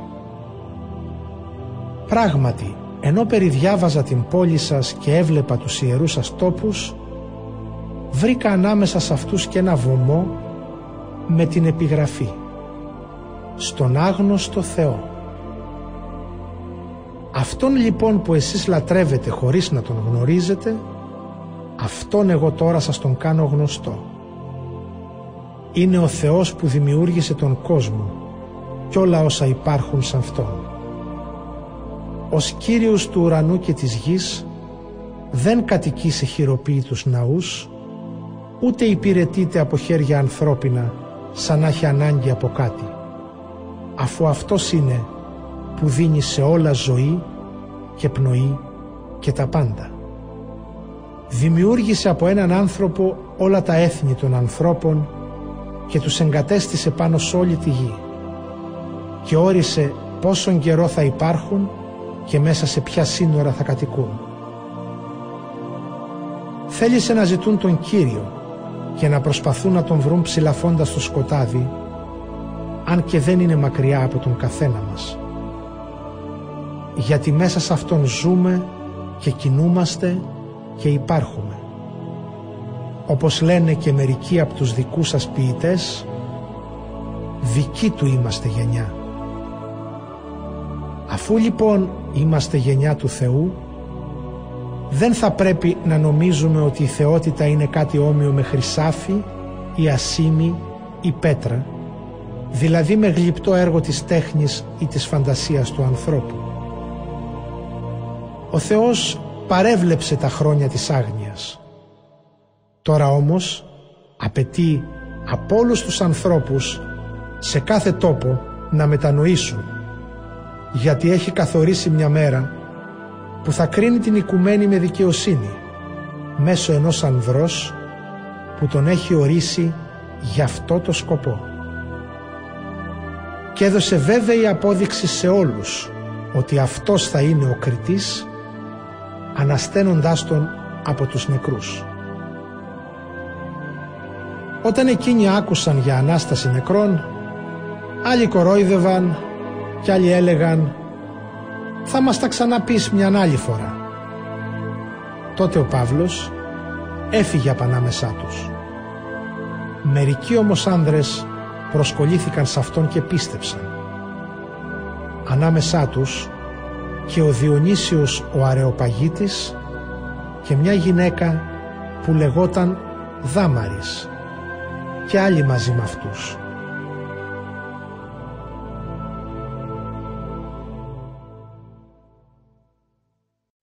Κεφάλαιο 18 Έπειτα από αυτά ο Παύλος αναχώρησε από την Αθήνα και ήρθε στην Κόρινθο. Εκεί βρήκε έναν Ιουδαίο από τον Πόντο που τον έλεγαν Ακύλα. Αυτός είχε έρθει πρόσφατα από την Ιταλία μαζί με τη γυναίκα του την Πρίσκυλα γιατί ο Κλάβδιος είχε διατάξει να φύγουν όλοι οι Ιουδαίοι από τη Ρώμη. Ο Παύλος ήρθε σε αυτούς και επειδή είχαν την ίδια τέχνη, έμπαινε μαζί τους και εργαζόταν. Η τέχνη τους ήταν να φτιάχνουν σκηνές. Κάθε Σάββατο ο Παύλος συζητούσε στη συναγωγή και προσπαθούσε να πείσει Ιουδαίους και Έλληνες. Όταν κατέβηκαν από τη Μακεδονία ο Σίλας και ο Τιμόθεος, ο Παύλος συγκέντρωσε την προσοχή του στην προσπάθεια να αποδείξει στους Ιουδαίους ότι ο Μεσσίας ήταν ο Ιησούς. Επειδή όμως αυτοί αντέλεγαν και τον έβριζαν, αυτός τίναξε τη σκόνη από τα ρούχα του και τους είπε «Δική σας η ευθύνη για το χαμό σας. Εγώ είμαι αθώος. Από τη στιγμή αυτή πηγαίνω στους εθνικούς». Έφυγε τότε από εκεί και πήγε στο σπίτι κάποιου που λεγόταν Ιούστος αυτός ήταν προσήλυτος και το σπίτι του συνόρευε με τη συναγωγή. Ο αρχισυνάγωγος Κρίσπος πίστεψε στον Κύριο μαζί με όλο το σπίτι και πολλοί από τους Κορινθίους που άκουγαν το κήρυγμα πίστευαν και βαφτίζονταν. Μια νύχτα είπε ο Κύριος στον Παύλο με ένα όραμα «Μη φοβάσαι, αλλά κήρυτε το Ευαγγέλιο και μη σωπαίνεις, γιατί εγώ είμαι μαζί σου. Κανείς δεν θα σου επιτεθεί να σε κακοποιήσει, γιατί έχω πολύ λαό σε αυτή την πόλη. Έτσι ο Παύλος κάθισε εκεί ένα χρόνο και έξι μήνες και τους δίδασκε το Λόγο του Θεού. Την εποχή που Ανθίπατος της Αχαΐας ήταν ο Γαλλίων, εξεγέρθηκαν όλοι μαζί οι Ιουδαίοι εναντίον του Παύλου και τον έφεραν στο δικαστήριο με την κατηγορία ότι αυτός προσπαθεί να πείσει τους ανθρώπους να λατρεύουν το Θεό με τρόπο που είναι αντίθετο στον νόμο. Εκεί που πήγαινε ο Παύλος να ανοίξει το στόμα του, ο Γαλλίων είπε στους Ιουδαίους «Αν ήταν για κανένα αδίκημα ή για ένα κακούργημα με δόλο, θα ήταν λογικό να σας ακούσω Ιουδαίοι. Εφόσον όμως πρόκειται για θέματα διδασκαλίας και ονομάτων και νόμου δικού σας, τακτοποιήστε τα μόνοι σας. Δικαστής εγώ αυτών των ζητημάτων δεν θέλω να είμαι και τους έδιωξε από το δικαστήριο. Τότε όλοι οι Έλληνες έπιασαν το Σοσθένη τον αρχισυνάγωγο και τον χτυπούσαν μπροστά στο δικαστήριο. Ο Γαλλίων όμως δεν νοιαζόταν καθόλου γι' αυτά. Ο Παύλος αφού έμεινε αρκετές μέρες στην Κόρινθο αποχαιρέτησε τους αδερφούς και ξεκίνησε να πάει με πλοίο στη Συρία. Μαζί του αναχώρησαν η Πρίσκυλα και ο Ακύλας. Προηγουμένως, στις Κεχρεές, κούρεψε το κεφάλι του γιατί είχε κάνει τάξιμο. Όταν έφτασε στην Έφεσο, άφησε τον Ακύλα και την Πρίσκυλα εκεί και αυτός πήγε στη συναγωγή και μιλούσε με τους Ιουδαίους. Αυτοί τον παρακάλεσαν να μείνει κοντά τους περισσότερο χρόνο, εκείνος όμως δεν θέλησε.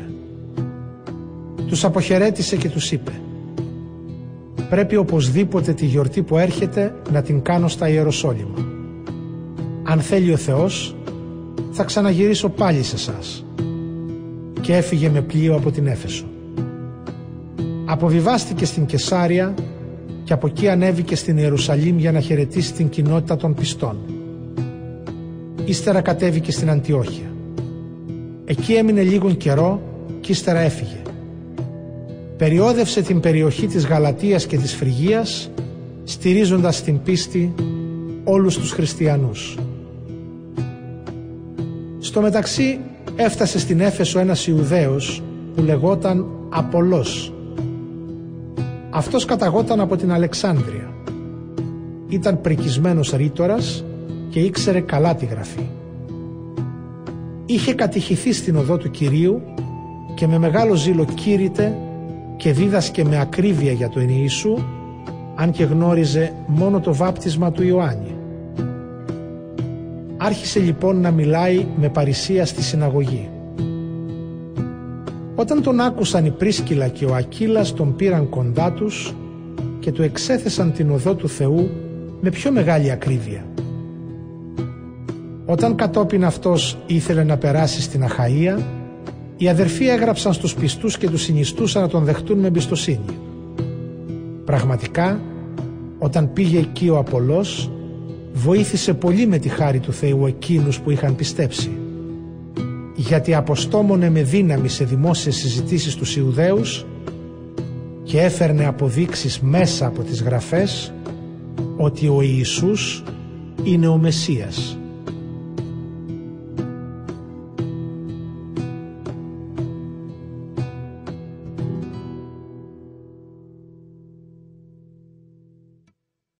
Κεφάλαιο 19 Ενώ ο Απολός ήταν στην Κόρινθο, ο Παύλος περιόδευσε τα ψηλά οροπέδια της Μικράς Ασίας και ύστερα ήρθε στην Έφεσο. Εκεί βρήκε μερικούς χριστιανούς και τους ρώτησε «Όταν πιστέψατε, λάβατε το Άγιο Πνεύμα» Αυτοί απάντησαν «Μα εμείς ούτε καν έχουμε ακούσει ότι υπάρχει Άγιο Πνεύμα» Ο Παύλος τους ρώτησε «Τι είδους βάπτισμα λοιπόν λάβατε» Και αυτοί απάντησαν «Το βάπτισμα του Ιωάννη». Ο Παύλος τότε τους εξήγησε «Ο Ιωάννης βάφτισε εκείνους που ήθελαν να αρχίσουν μια καινούρια ζωή. Έλεγε όμως το λαό να πιστέψουν σε εκείνον που ερχόταν ύστερα από αυτόν, δηλαδή στον Ιησού Χριστό. Όταν το άκουσαν αυτό, βαφτίστηκαν στο όνομα του Κυρίου Ιησού. Ο Παύλος ακούμπησε τα χέρια του πάνω τους και ήρθε το Άγιο Πνεύμα σε αυτούς. Άρχισαν τότε να μιλούν γλώσσες και να προφητεύουν. Αυτοί ήταν συνολικά κάπου 12 άντρες. Τους επόμενους τρεις μήνες ο Παύλος πήγαινε στη συναγωγή όπου με παρησία κήρυτε και συζητούσε φέρνοντας πιστικές αποδείξεις σχετικά με τη Βασιλεία του Θεού. Όταν όμως μερικοί σκλήριναν τη στάση τους και δεν ήθελαν να πιστέψουν αλλά διέβαλαν τη διδασκαλία μπροστά στον κόσμο ο Παύλος τους εγκατέλειψε και απομάκρυνε τους χριστιανούς από τη συναγωγή. Από εκεί και έπειτα μιλούσε κάθε μέρα στη σχολή κάποιου που λεγόταν τύρανος. Αυτό γινόταν δύο χρόνια συνέχεια. Έτσι μπόρεσαν να ακούσουν το λόγο του Κυρίου Ιησού όλοι όσοι κατοικούσαν στην επαρχία της Ασίας, Ιουδαίοι και Έλληνες. Ο Θεός έκαμνε με τα χέρια του Παύλου θαύματα όχι συνηθισμένα. Οι άνθρωποι έπαιρναν ακόμα και τα μαντίλια της κεφαλής ή του λαιμού που τα είχε χρησιμοποιήσει ο Παύλος και τα έβαζαν πάνω στους ασθενείς. Αυτοί τότε γιατρεύονταν από τις αρρώστιες τους αυτοί τότε γιατρεύονταν από τις αρρώστιες τους και τα πονηρά πνεύματα έφευγαν από αυτούς. Μερικοί από τους περιοδεύοντες Ιουδαίους εξορκιστές επιχείρησαν να χρησιμοποιήσουν το όνομα του Κυρίου Ιησού σε αυτούς που είχαν πνεύματα πονηρά και έλεγαν «Σας εξορκίζουμε στο όνομα του Ιησού που κηρύττει ο Παύλος». Αυτό το έκαναν και οι 7 γη κάποιου Σκευά, Ιουδαίου αρχιερέα. Το πονηρό πνεύμα όμως τους είπε «Τον Ιησού τον γνωρίζω και τον Παύλο τον ξέρω. Εσείς όμως ποιοι είστε» και ορμώντας πάνω τους ο άνθρωπος μέσα στον οποίο ήταν το πονηρό πνεύμα τους έριξε κάτω και τους κακοποίησε τόσο ώστε να φύγουν από το σπίτι εκείνο γυμνοί και τραυματισμένοι. Αυτό έγινε γνωστό σε όλους τους κατοίκους της Εφέσου, Ιουδαίους και Έλληνες, και όλοι κυριεύτηκαν από φόβο. Έτσι δοξαζόταν το όνομα του Κυρίου Ιησού. Πολλοί από τους χριστιανούς έρχονταν και ομολογούσαν δημοσίως την ανάμειξή τους σε μαγείες. Αρκετοί από εκείνους που είχαν ασχοληθεί με μαγείες έφερναν μαζί τους τα μαγικά βιβλία και τα έκαιγαν μπροστά σε όλους. Υπολόγισαν την αξία τους και βρήκαν ότι στήχιζαν 50.000 ασημένια νομίσματα. Έτσι το μήνυμα του Κυρίου απλωνόταν και δυνάμωνε. Έπειτα από αυτά, ο Παύλος αποφάσισε να περάσει από τη Μακεδονία και την Αχαΐα και να πάει στα Ιεροσόλυμα. Ύστερα από εκεί είπε «Πρέπει να δω και τη Ρώμη». Έτσι έστειλε στη Μακεδονία δύο από τους βοηθούς του, τον Τιμόθεο και τον Έραστο, ενώ αυτός καθυστέρησε λίγο στην επαρχία της Ασίας. Εκείνο τον καιρό έγιναν πολλές ταραχές εξαιτίας της χριστιανικής διδασκαλίας. Στην Έφεσο υπήρχε κάποιος που λεγότανε Δημήτριος. Ήτανε αργυροχώος και κατασκεύαζε ασημένια ομοιώματα του ναού της Άρτεμις και έτσι έδινε πολλή δουλειά στους τεχνίτες. Τους μάζεψε λοιπόν και αυτούς και τους εργάτες που απασχολούσε και τους είπε «Άντρες, Ξέρετε καλά ότι η ευημερία μας εξαρτάται από αυτήν την εργασία. Τώρα βλέπετε και ακούτε ότι όχι μόνο στην Έφεσο αλλά σχεδόν σε όλη την επαρχία της Ασίας αυτός ο Παύλος έπεισε και μετέστρεψε πολύ πλήθος λέγοντας ότι δεν είναι θεοί αυτοί που κατασκευάζονται με τα χέρια. Έτσι δεν κινδυνεύει μόνο το επάγγελμά μας να δυσφημιστεί αλλά και ο ναός της Μεγάλης Θεάς Άρτεμις να χάσει τη σημασία του. Κινδυνεύει μάλιστα να χάσει το μεγαλείο της και η Θεά, αυτή που τη σέβεται όλη η Ασία και η Οικουμένη. Όταν τ' άκουσαν αυτά, πλημμύρισαν από οργή και άρχισαν να φωνάζουν. Μεγάλη Άρτεμη των Εφεσίων. Η ταραχή απλώθηκε σε όλη την πόλη. Το πλήθος άρπαξε το Γάιο και τον Αρίσταρχο που ήταν Μακεδόνες και είχαν ακολουθήσει τον Παύλο και όρμησαν όλοι μαζί στο θέατρο. Ο Παύλος ήθελε να παρουσιαστεί στο πλήθος, δεν τον άφηναν όμως οι χριστιανοί. Επίσης μερικοί από τους ανώτατους άρχοντες της επαρχίας της Ασίας που έτρεφαν φιλικά αισθήματα για αυτόν έστειλαν αγγελιοφόρους και τους συνιστούσαν να μην παρουσιαστεί στο θέατρο. Άλλοι λοιπόν φώναζαν το ένα και άλλοι το άλλο. Στη συγκέντρωση κυριαρχούσε μεγάλη σύγχυση και οι περισσότεροι δεν ήξεραν για ποιο λόγο είχαν συναχθεί. Μερικοί από τον όχλο έσπρωξαν μπροστά κάποιον Αλέξανδρο και οι Ιουδαίοι τον παρότριναν να μιλήσει. Τότε ο Αλέξανδρος έκανε σημείο με το χέρι να σοπάσουν και ήθελε να υπερασπιστεί τους Ιουδαίους μπροστά στο πλήθος.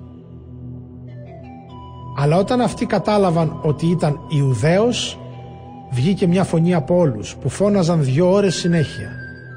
«Μεγάλη η Άρτεμη των Εφεσίων». Όταν τελικά κατόρθωσε ο γραμματέας της πόλης να ηρεμήσει τον όχλο, τους είπε «Άντρες της Εφέσου, Υπάρχει άραγε άνθρωπος που να μην ξέρει ότι η πόλη της Εφέσου κατέχει το ναό της Μεγάλης Θεάς Άρτεμις και το άγαλμά της που το έριξε ο Δίας από τον ουρανό. Αφού λοιπόν αυτά είναι αναντήρητα πρέπει να είστε ήρεμοι και να μην κάνετε απερισκεψίες. Σας τα λέω αυτά γιατί εσείς φέρατε εδώ τους ανθρώπους αυτούς που ούτε το ναό έκλεψαν ούτε τη θεά σας πρόσβαλαν. Αν λοιπόν ο Δημήτριος και οι τεχνίτες του έχουν καμιά κατηγορία για κάποιον, συνεδριάζουν δικαστήρια και υπάρχουν αρχές. Εκεί μπορούν να κάνουν τις καταγγελίες τους όσοι έχουν λόγους εναντίον κάποιου. Αν όμως έχετε άλλα ζητήματα, αυτά θα λυθούν στην τακτική συνέλευση του Δήμου σύμφωνα με τον νόμο. Διαφορετικά, κινδυνεύουμε να κατηγορηθούμε για στάση με αυτά που έγιναν σήμερα, αφού δεν υπάρχει αιτία την οποία θα μπορέσουμε να προβάλλουμε ως δικαιολογία για αυτή την αναταραχή. Αφού είπε αυτά τα λόγια, διέλυσε τη συγκέντρωση.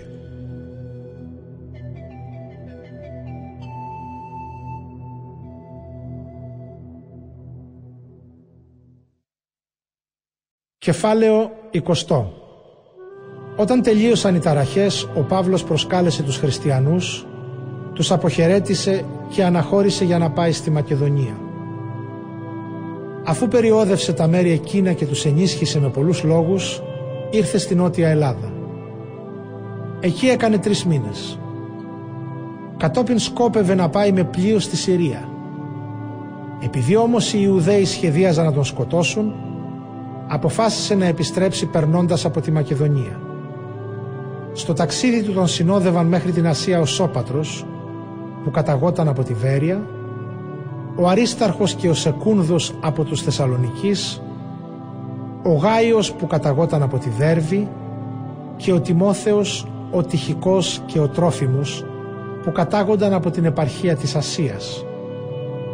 Αυτοί προπορεύτηκαν και μας περίμεναν στην Τροάδα. Εμείς οι άλλοι αποπλέψαμε μετά το Πάσχα από τους Φιλίππους και μετά από πέντε μέρες τους συναντήσαμε στην Τροάδα.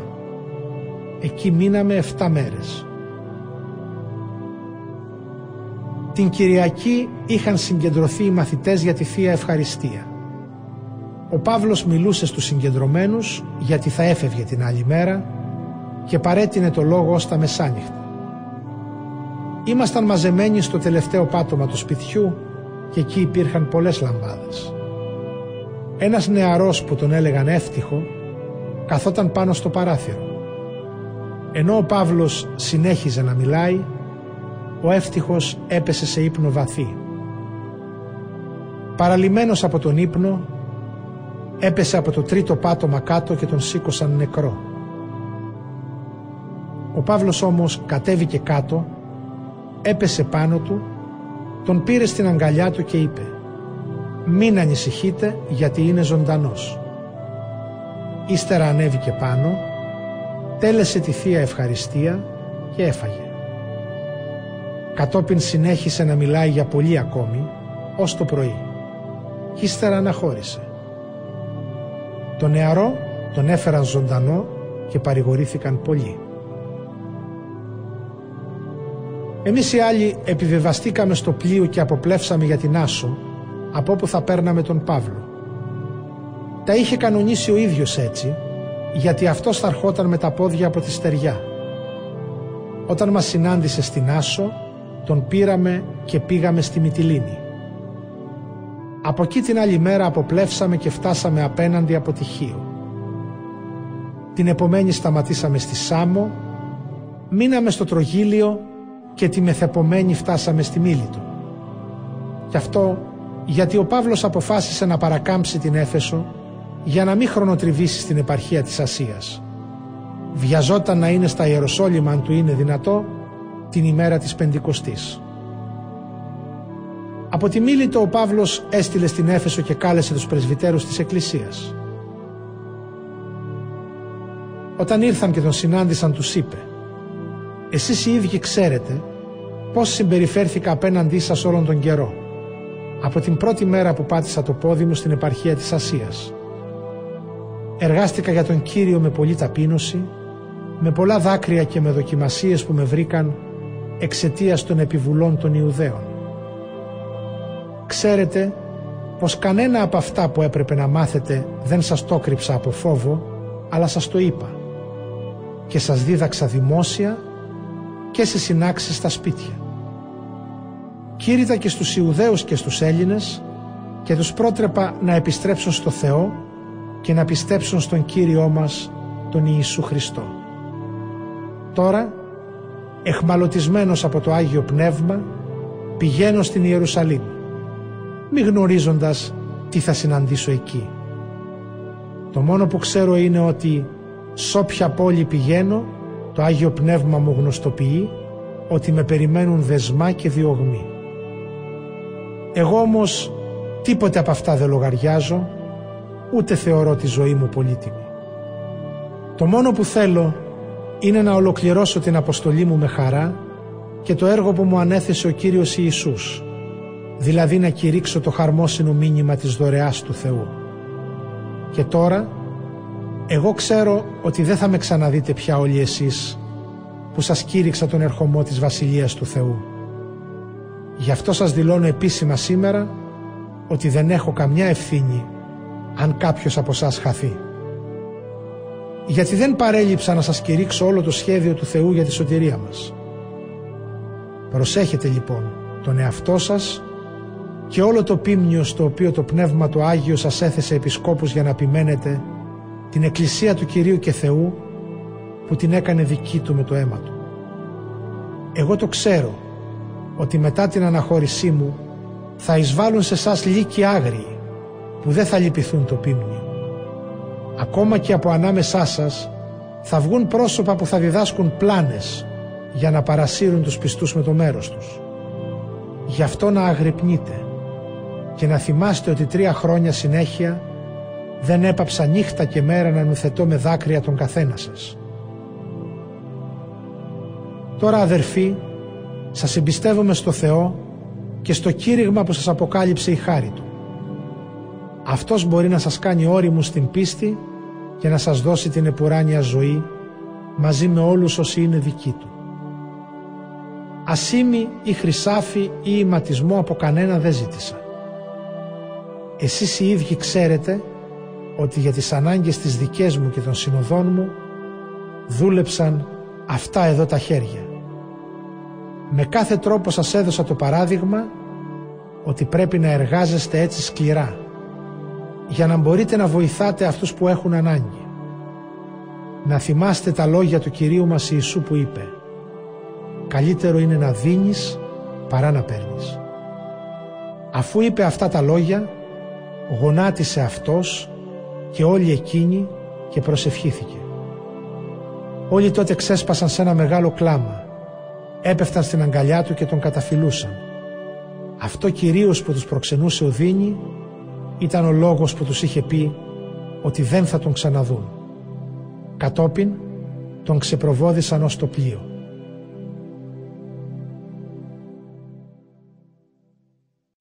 Κεφάλαιο 21 Με δυσκολία κατορθώσαμε να αποσπαστούμε από αυτούς και το πλοίο ξεκίνησε. Πήγαμε κατευθείαν στην Κο, την άλλη μέρα στη Ρόδο και από εκεί στα Πάταρα. Εκεί βρήκαμε πλοίο που πήγαινε απέναντι στη Φινίκη. Επιβιβαστήκαμε και ξεκινήσαμε. Προχωρήσαμε μέχρι που φάνηκε η Κύπρος. Την αφήσαμε αριστερά μας και τραβήξαμε για τη Συρία. Αράξαμε στην Τύρο γιατί εκεί έπρεπε το πλοίο να ξεφορτώσει το εμπόρευμα. Εκεί ψάξαμε και βρήκαμε τους χριστιανούς και μείναμε μαζί τους 7 μέρες. Και αυτοί με έμπνευση του Αγίου Πνεύματος έλεγαν στον Παύλο να μην ανεβεί στα Ιεροσόλυμα. Όταν πέρασαν οι μέρες ξεκινήσαμε για το πλοίο και αυτοί μας ξεπροβόδησαν όλοι με τις γυναίκες τους και τα παιδιά τους ως έξω από την πόλη. Όταν φτάσαμε στο γυαλό, γονατίσαμε, προσευχηθήκαμε. Μετά αποχαιρετιστήκαμε και επιβιβαστήκαμε στο πλοίο. Εκείνοι γύρισαν στα σπίτια τους. Το θαλάσσιο ταξίδι μας τελείωσε όταν από την Τύρο καταλήξαμε στην Πτολεμαίδα. Εκεί χαιρετήσαμε τους αδελφούς και μείναμε κοντά τους μία μέρα. Την επομένη συνεχίσαμε από τη Στεριά και φτάσαμε στην Κεσάρια.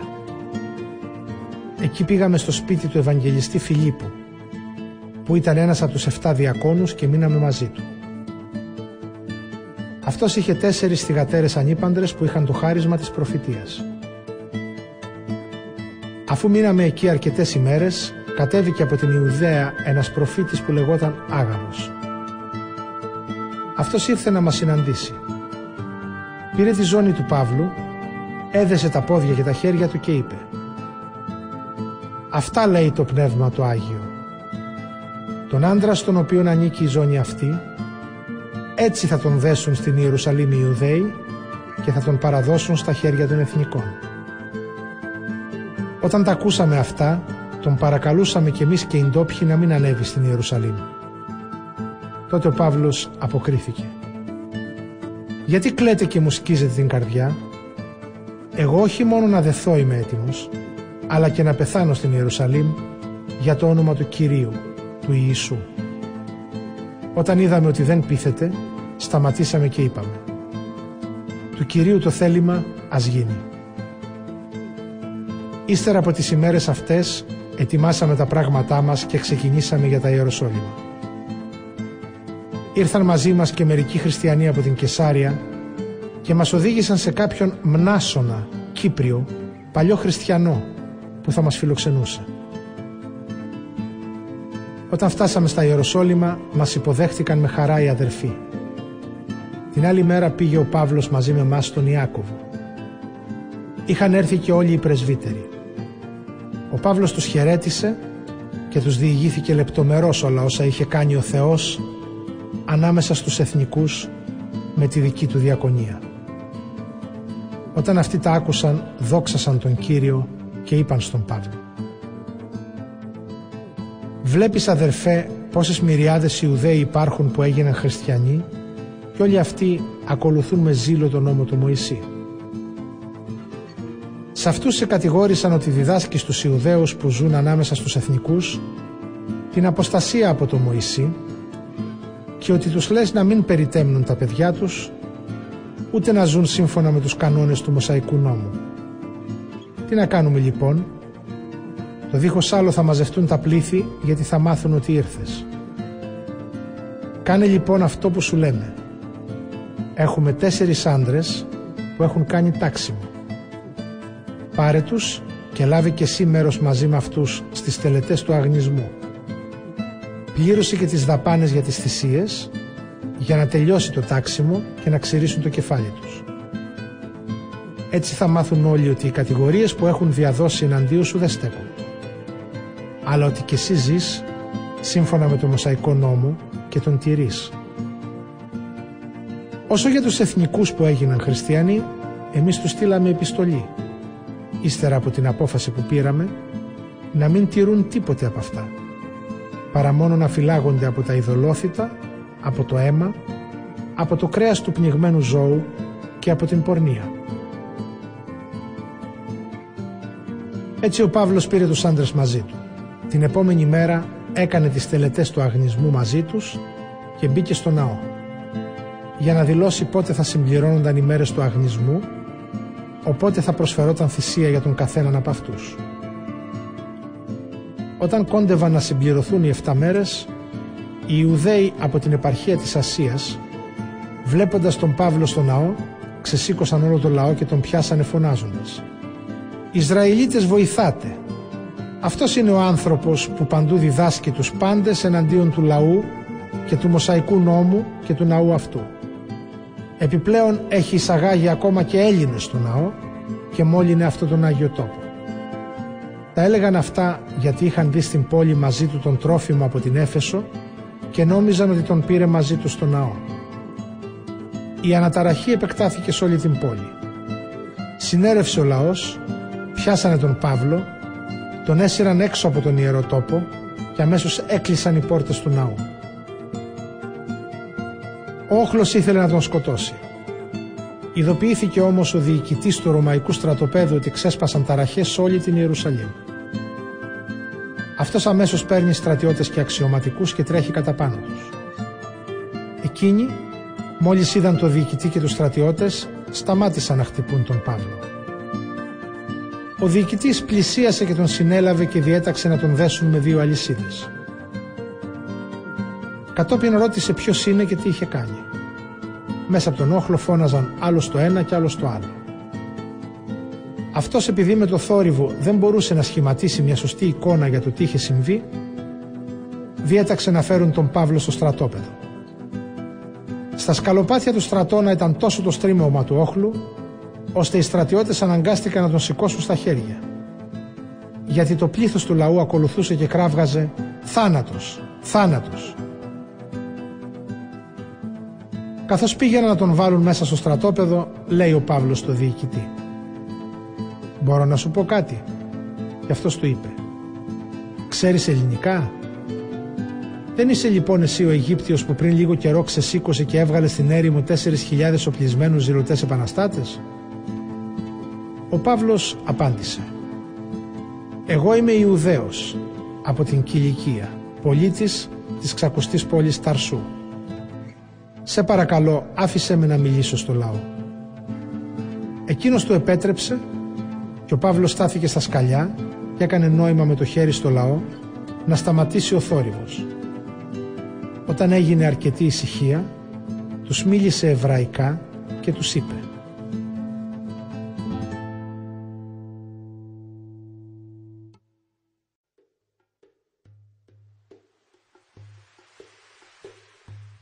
Κεφάλαιο 22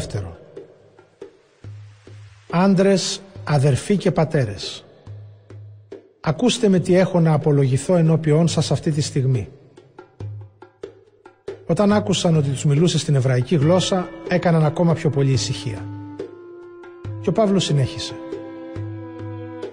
Εγώ είμαι Ιουδαίος, γεννημένος στην Ταρσό της Κιλικίας, μεγαλωμένος όμως εδώ, στα Ιεροσόλυμα.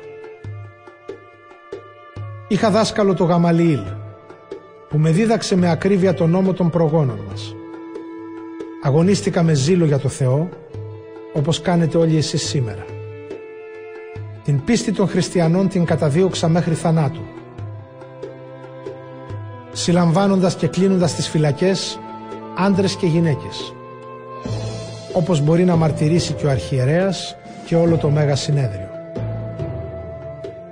Από αυτούς πήρα ακόμα και συστατικές επιστολές προς τους αδερφούς μας τους Ιουδαίους στη Δαμασκό και πήγαινα για να φέρω δεμένους στην Ιερουσαλήμ τους εκεί χριστιανούς για να τιμωρηθούν.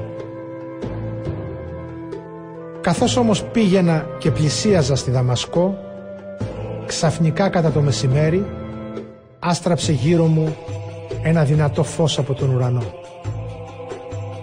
Έπεσα στη γη και άκουσα μια φωνή να μου λέει «Σαούλ, Σαούλ, γιατί με καταδιώκεις» Εγώ απάντησα «Ποιος είσαι Κύριε» Η φωνή μου είπε «Εγώ είμαι ο Ιησούς, ο Ναζωραίος, που εσύ τον καταδιώκεις». Όσοι ήταν μαζί μου είδαν το φως και φοβήθηκαν. Δεν άκουσαν όμως τη φωνή εκείνου που μιλούσε. Τότε εγώ είπα «Τι να κάνω Κύριε» και αυτός μου απάντησε σήκω και πήγαινε στη Δαμασκό. Εκεί θα μάθεις όλα όσα σου έχει ορίσει ο Θεός να κάνεις. Καθώς δεν έβλεπα από τη λαμπρότητα του φωτός εκείνου, με πιασαν από το χέρι αυτοί που ήταν μαζί μου και με οδήγησαν στη Δαμασκό. Εκεί ζούσε κάποιος Ανανίας, άνθρωπος που ακολουθούσε πιστά όσα λέει ο Μωσαϊκός νόμος και τον τιμούσαν όλοι οι Ιουδαίοι που κατοικούσαν στη Δαμασκό. Αυτός ήρθε να με συναντήσει, στάθηκε μπροστά μου και μου είπε «Σαούλ αδερφέ μου, απόκτησε πάλι το φως σου». Και εγώ την ίδια εκείνη στιγμή βρήκα το φως μου και τον κοίταξα. Ο Ανανίας μου είπε «Ο Θεός των προγόνων μας σε διάλεξε να γνωρίσεις το θέλημά Του, να δεις εκείνον που το εκπλήρωσε και να ακούσεις τη φωνή από το ίδιο Του το στόμα. Γιατί εσύ θα γίνεις μάρτυράς Του και θα μαρτυρήσεις σε όλους τους ανθρώπους αυτά που είδες και άκουσες. Και τώρα τι καθυστερείς, σήκω και βαφτίσου και ομολόγησε ότι αυτός είναι ο Κύριος για να καθαριστείς από τις αμαρτίες σου. Όταν γύρισα στην Ιερουσαλήμ και ενώ προσευχόμουν στο ναό, βρέθηκα σε έκσταση και είδα τον Κύριο. «Βιάσου» μου έλεγε και φύγε γρήγορα από την Ιερουσαλήμ γιατί δεν θα παραδεχτούν τη μαρτυρία που θα δώσεις για μένα. Εγώ τότε είπα «Κύριε, αυτοί ξέρουν ότι εγώ φυλάκιζα και έδερνα στις συναγωγές αυτούς που πίστευαν σε σένα. Και όταν χινόταν το αίμα του Στεφάνου, του μάρτυρά σου, εγώ ο ίδιος ήμουν εκεί, επιδοκίμαζα το φόνο και φύλαγα τα ρούχα αυτών που τον σκότωνα. Εκείνος τότε μου απάντησε «Πήγαινε γιατί εγώ θα σε στείλω μακριά στους εθνικούς». Ως αυτό το σημείο τον άκουγα. Τώρα όμως άρχισαν όλοι να φωνάζουν δυνατά αυτό το υποκείμενο εξαφάνισέ το από το πρόσωπο της γης. Δεν έπρεπε να ζει. Επειδή κράβγαζαν και πετούσαν τα ρούχα τους ψηλά και έριχναν χώματα στον αέρα, ο διοικητής διέταξε να τον φέρουν στο στρατόπεδο, να τον ανακρίνουν μαστιγώνοντάς τον, για να μάθει την αιτία για την οποία φώναζαν έτσι οι Ιουδαίοι εναντίον. Όταν τον έδαιναν με τους σημάντες, ο Παύλος είπε στον αξιωματικό που στεκόταν εκεί σας επιτρέπετε λοιπόν να μαστιγώνετε έναν Ρωμαίο πολίτη και μάλιστα χωρίς δίκη; Όταν το άκουσε ο αξιωματικός πήγε και το ανέφερε στο διοικητή. Πρόσεξε τι πας να κάνεις του είπε. Ο άνθρωπος αυτός είναι Ρωμαίος πολίτης. Τότε ο διοικητής πήγε και ρώτησε τον Παύλο. Πες μου, εσύ είσαι Ρωμαίος πολίτης; Αυτός απάντησε.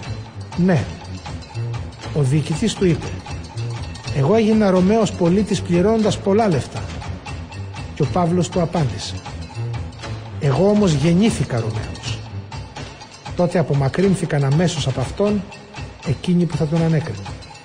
Αλλά και ο διοικητής φοβήθηκε όταν έμαθε ότι ήταν Ρωμαίος πολίτης και αυτός τον είχε δέσει. Την άλλη μέρα θέλοντας ο διοικητής να μάθει τι ακριβώς ήταν εκείνο για το οποίο τον κατηγορούσαν οι Ιουδαίοι τον έλυσε από τα δεσμά και διέταξε να έρθουν οι αρχιερείς και όλο το συνεδριό τους. Εκεί κατέβασε τον Παύλο και τον έστησε μπροστά τους. Κεφάλαιο 23 Ο Παύλος ατένισε το συνέδριο και είπε «Αδερφοί, εγώ έχω ήσυχη τη συνείδησή μου ότι σ' όλη μου τη ζωή μέχρι σήμερα υπηρέτησα τον Θεό. Ακούγοντας αυτά, ο αρχιερέας Ανανίας διέταξε τους υπηρέτες που στέκονταν δίπλα του να τον χτυπήσουν στο στόμα. Τότε ο Παύλος του είπε «Εσένα θα σε χτυπήσει ο Θεός που είσαι υποκριτής, σαν τείχος ασβεστομένος.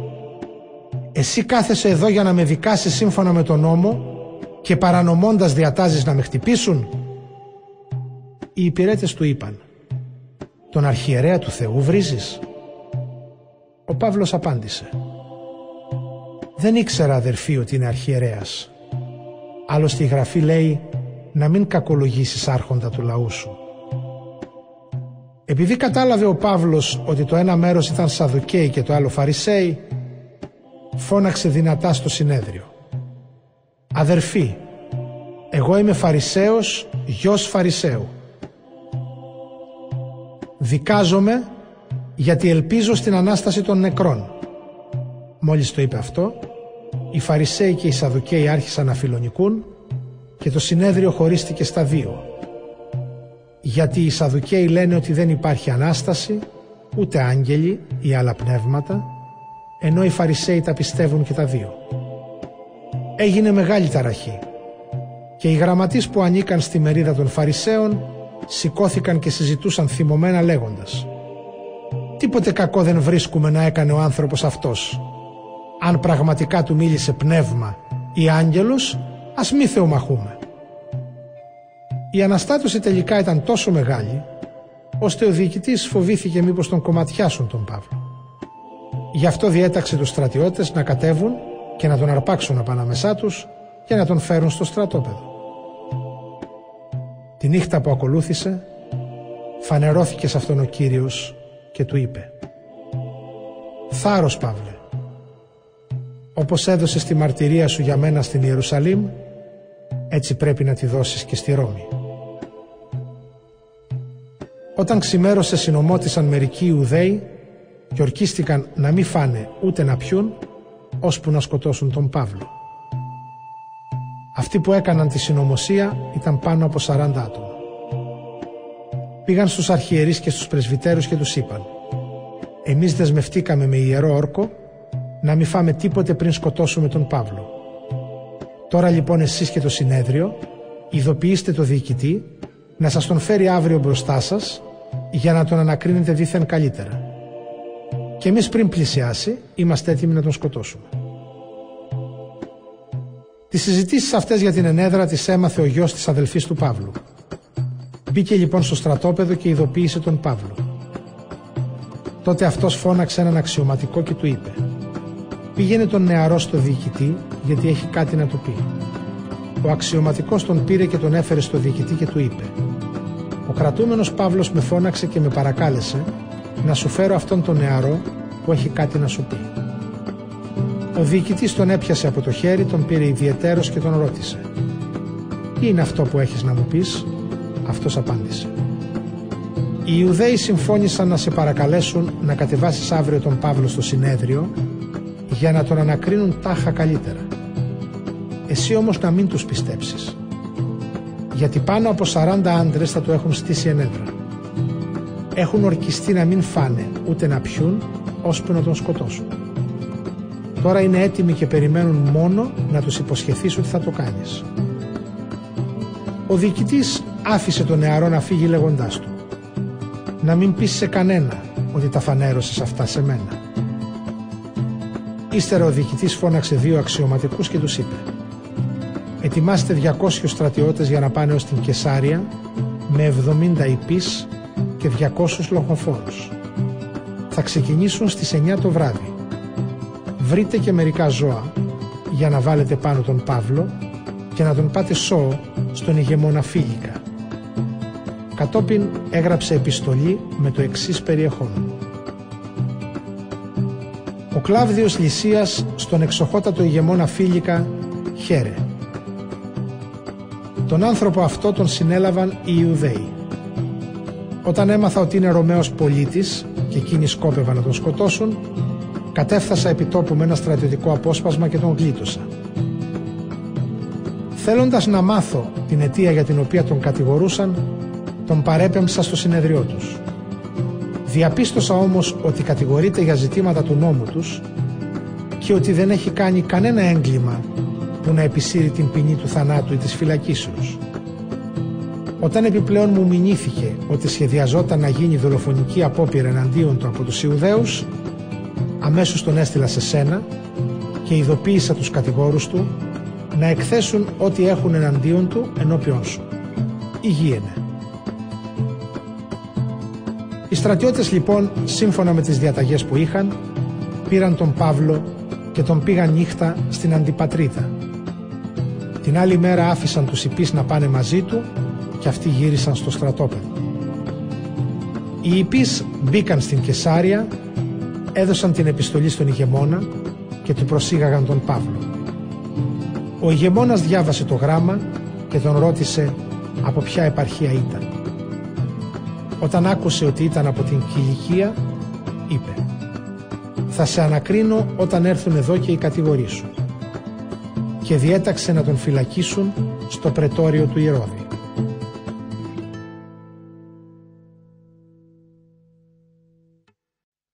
Κεφάλαιο 24 Ύστερα από πέντε μέρες κατέβηκε στην Κεσάρια ο αρχιερέας Ανανίας μαζί με τους πρεσβυτέρους και με κάποιον δικηγόρο Τέρτιλο και κατέθεσαν μήνυση εναντίον του Παύλου. Όταν κλήθηκε ο Παύλος, άρχισε ο Τέρτιλος να εκθέτει την κατηγορία λέγοντας «Εξοχότατε Φίλιξ, μακρά ειρήνη απολαμβάνουμε χάρη σε σένα και μεγάλα έργα γίνονται στο έθνος τούτο χάρη στη δική σου φροντίδα. Αυτά όλα με κάθε τρόπο και παντού τα γνωρίζουμε με βαθιά ευγνωμοσύνη. Για να μην σε κουράζω όμως περισσότερο, σε παρακαλώ να ακούσεις με ευμένεια όσα θα σου πούμε με συντομία. Έχουμε διαπιστώσει ότι ο άνθρωπος αυτός είναι πολύ επικίνδυνος. Υποκινεί σε στάση τους Ιουδαίους που είναι διασκορπισμένοι σε όλη την οικουμένη και είναι πρωτοστάτης της αιρέσεως των Ναζωραίων. Προσπάθησε να βεβηλώσει ακόμη και τον ναό μας. Τότε εμείς τον συλλάβαμε και θελήσαμε να τον δικάσουμε σύμφωνα με τον νόμο μας. Κατέφθασε όμως ο Λυσίας ο διοικητής και τον άρπαξε από τα χέρια μας με πολύ βία και διέταξε να έρθουν σε σένα οι κατηγοροί του. Όταν διενεργήσεις εσύ ο ίδιος την ανάκριση θα μπορέσεις να μάθεις από αυτόν όλα εκείνα για τα οποία τον κατηγορούμε. Οι άλλοι Ιουδαίοι συμφώνησαν και βεβαίωσαν ότι έτσι έχουν τα πράγματα.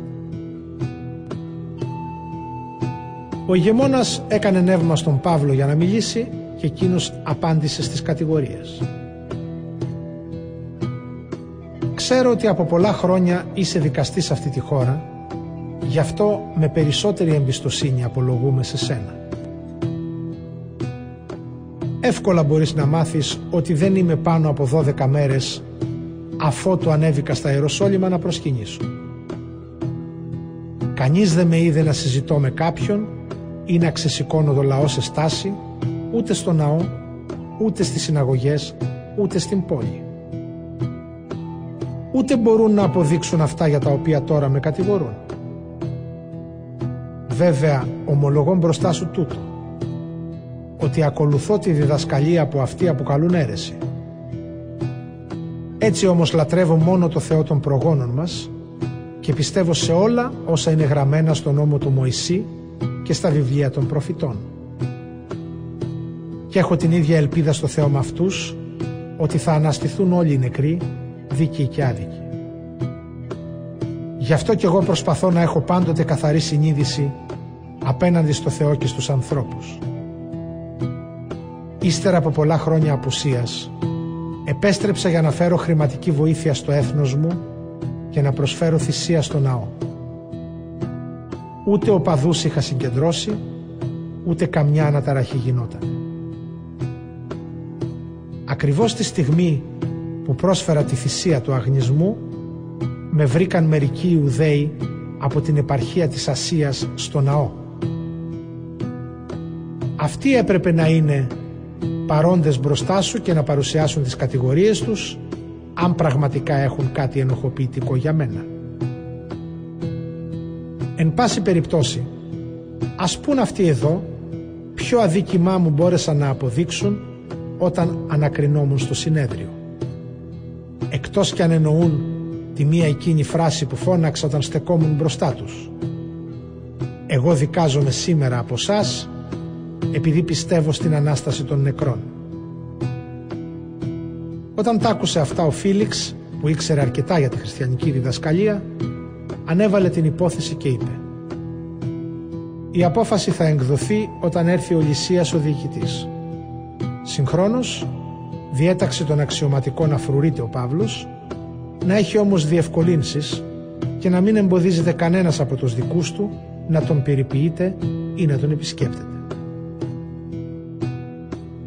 Ύστερα από λίγες μέρες πήγε στο πρετόριο ο Φίλιξ με τη γυναίκα του τη Δρουσίλα, που ήταν Ιουδαία, και έστειλε να φέρουν τον Παύλο από τον οποίον άκουσε για την πίστη στο Χριστό. Όταν όμως αυτός άρχισε να μιλάει για μια ζωή σύμφωνη με το θέλημα του Θεού, για εγκράτεια και για τη μέλουσα κρίση, ο Φίλιξ κυριεύτηκε από φόβο και του είπε «Προς το παρόν πήγαινε. Όταν βρω καιρό θα σε ξανακαλέσω». Αυτό το είπε έχοντας και την ελπίδα ότι ο Παύλος θα του έδινε χρήματα για να τον απολύσει. Γι' αυτό και συχνά έστελνε και τον έφερναν και μιλούσε μαζί του. Έτσι συμπληρώθηκαν δύο χρόνια και τον Φίλικα τον διαδέχτηκε ο Πόρκιος Φίστος. Ο Φίλιξ, θέλοντας να αφήσει καλές εντυπώσεις στους Ιουδαίους, φεύγοντας άφησε τον Παύλο στη φυλακή.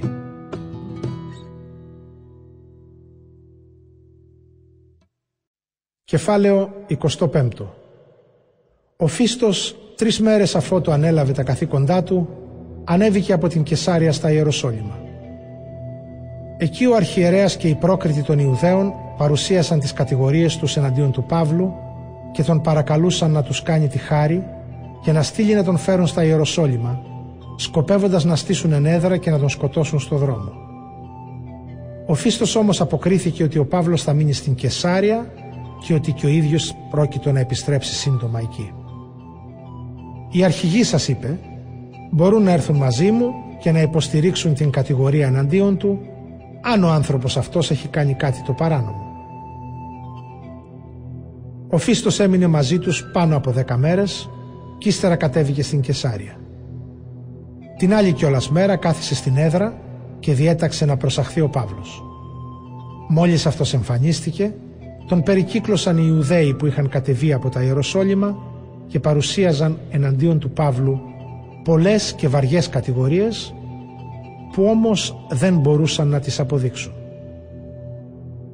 Ο Παύλος στην απολογία του έλεγε «Ούτε τον νόμο των Ιουδαίων, ούτε τον ναό, ούτε τον αυτοκράτορα πρόσβαλα ποτέ στο παραμικρό». Ο Φίστος θέλοντας να γίνει αγαπητός στους Ιουδαίους ρώτησε τον Παύλο Θέλεις να πας στην Ιερουσαλήμ και να δικαστείς εκεί ενώπιόν μου για αυτές τις κατηγορίες; Ο Παύλος απάντησε. Παρίσταμε στο αυτοκρατορικό δικαστήριο που είναι το μόνο αρμόδιο να με κρίνει. Κανένα κακό δεν έκανα στους Ιουδαίους όπως και εσύ πολύ καλά το ξέρεις. Αν λοιπόν έκανα κάτι κακό και διέπραξα κάτι που επισύρει την ποινή του θανάτου είμαι έτοιμος να πεθάνω. Αν όμως αυτά για τα οποία με κατηγορούν είναι ανυπόστατα, κανείς δεν μπορεί να με παραδώσει σε αυτούς. Ζητώ να παραπέμψετε την υπόθεσή μου στον αυτοκράτορα. Τότε ο Φίστος διασκέφτηκε μαζί με το συμβούλιο του και ανακοίνωσε την απόφαση. Τον αυτοκράτορα επικαλέστηκες, στον αυτοκράτορα θα πας. Αφού πέρασαν μερικές μέρες έφτασαν στην Κεσάρια ο βασιλιάς Αγρίπας και η Βερενίκη για να χαιρετήσουν το Φίστο. Ύστερα από αρκετές μέρες που έμεναν εκεί, ο Φίστος εξέθεσε στο βασιλιά την υπόθεση του Παύλου. Ο Φίλιξ άφησε εδώ έναν φυλακισμένο, του είπε. Όταν πήγα στα Ιεροσόλυμα, οι αρχιερείς και οι πρεσβύτεροι των Ιουδαίων παρουσίασαν κατηγορίες εναντίον του και ζητούσαν την καταδίκη του. Εγώ τους είπα ότι δεν συνηθίζουν οι Ρωμαίοι να καταδικάζουν κάποιον πριν ο κατηγορούμενος έρθει σε αντιπαράσταση με τους κατηγόρους του και του δοθεί ευκαιρία να απολογηθεί για το έγκλημα για το οποίο κατηγορείται. Αυτοί λοιπόν ήρθαν μαζί μου εδώ και εγώ αμέσως χωρίς καμιά αναβολή κάθισα στην έδρα και διέταξα να προσαχθεί ο άνθρωπος αυτός. Οι κατήγοροι όμως όταν παρουσιάστηκαν στο δικαστήριο δεν διατύπωσαν εναντίον του καμιά κατηγορία για αδικήματα τέτοια που υποπτευόμουν εγώ. Απέναντίας είχαν μαζί του κάτι διαφορές για ζητήματα της θρησκείας τους και για κάποιον Ιησού που έχει πεθάνει, αλλά ο Παύλος ισχυριζόταν ότι ζει. Επειδή εγώ δεν έχω τις γνώσεις για να ανακατευτώ σε ένα τέτοιο ζήτημα, του είπα αν ήθελε να πάει στα Ιεροσόλυμα και να δικαστεί εκεί γι' αυτά. Ο Ο Παύλος όμως ζήτησε να μείνει φυλακισμένος και να παραπέμψουμε την υπόθεσή του στην κρίση του αυτοκράτορα.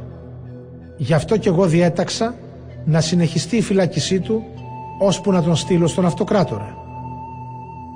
Ο Αγρίπας είπε στο Φίστο «Θα ήθελα να τον ακούσω κι εγώ ο ίδιος αυτόν τον άνθρωπο». «Αύριο του υποφίστος θα τον ακούσεις». Την άλλη μέρα ήρθε ο Αγρίπας και η Βερενίκη με φανταχτερή πομπή και εισήλθαν στην αίθουσα του δικαστηρίου μαζί με ανώτατους αξιωματικούς και με προύχοντες της πόλης. Ο Φίστος διέταξε να προσαχθεί ο Παύλος και είπε «Βασιλιά Αγρίπα και όλοι εσείς που είστε εδώ μαζί μας, μπροστά σας έχετε Αυτόν για τον οποίο όλοι οι Ιουδαίοι ήρθαν και μου μίλησαν και στα Ιεροσόλυμα και εδώ και φώναζαν ότι δεν πρέπει πια να ζει. Εγώ όμως κατάλαβα ότι δεν έκανε τίποτα που να επισύρει την ποινή του θανάτου. Και όταν αυτό ζήτησε να δικαστεί από τον αυτοκράτορα, αποφάσισα να τον στείλω εκεί. Δεν έχω όμως να γράψω κάτι το συγκεκριμένο για αυτόν στον κύριό μου τον αυτοκράτορα. Γι' αυτό τον έφερα μπροστά σε εσάς και μάλιστα μπροστά σε σένα, βασιλιά Αγρίπα, για να γίνει η ανάκριση και να έχω έτσι στοιχεία για το γράμμα μου.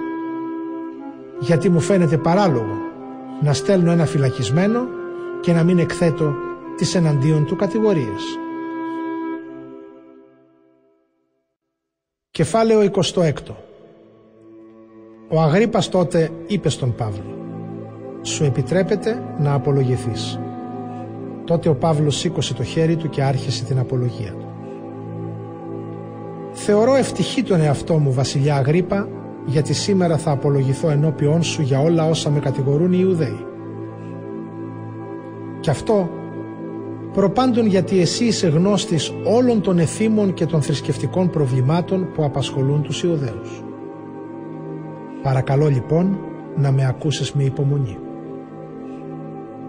Όλοι οι Ιουδαίοι ξέρουν το βίο μου από την νεαρή μου ηλικία, αφού από τα νιάτα μου έζησα ανάμεσα στο λαό μου στα Ιεροσόλυμα.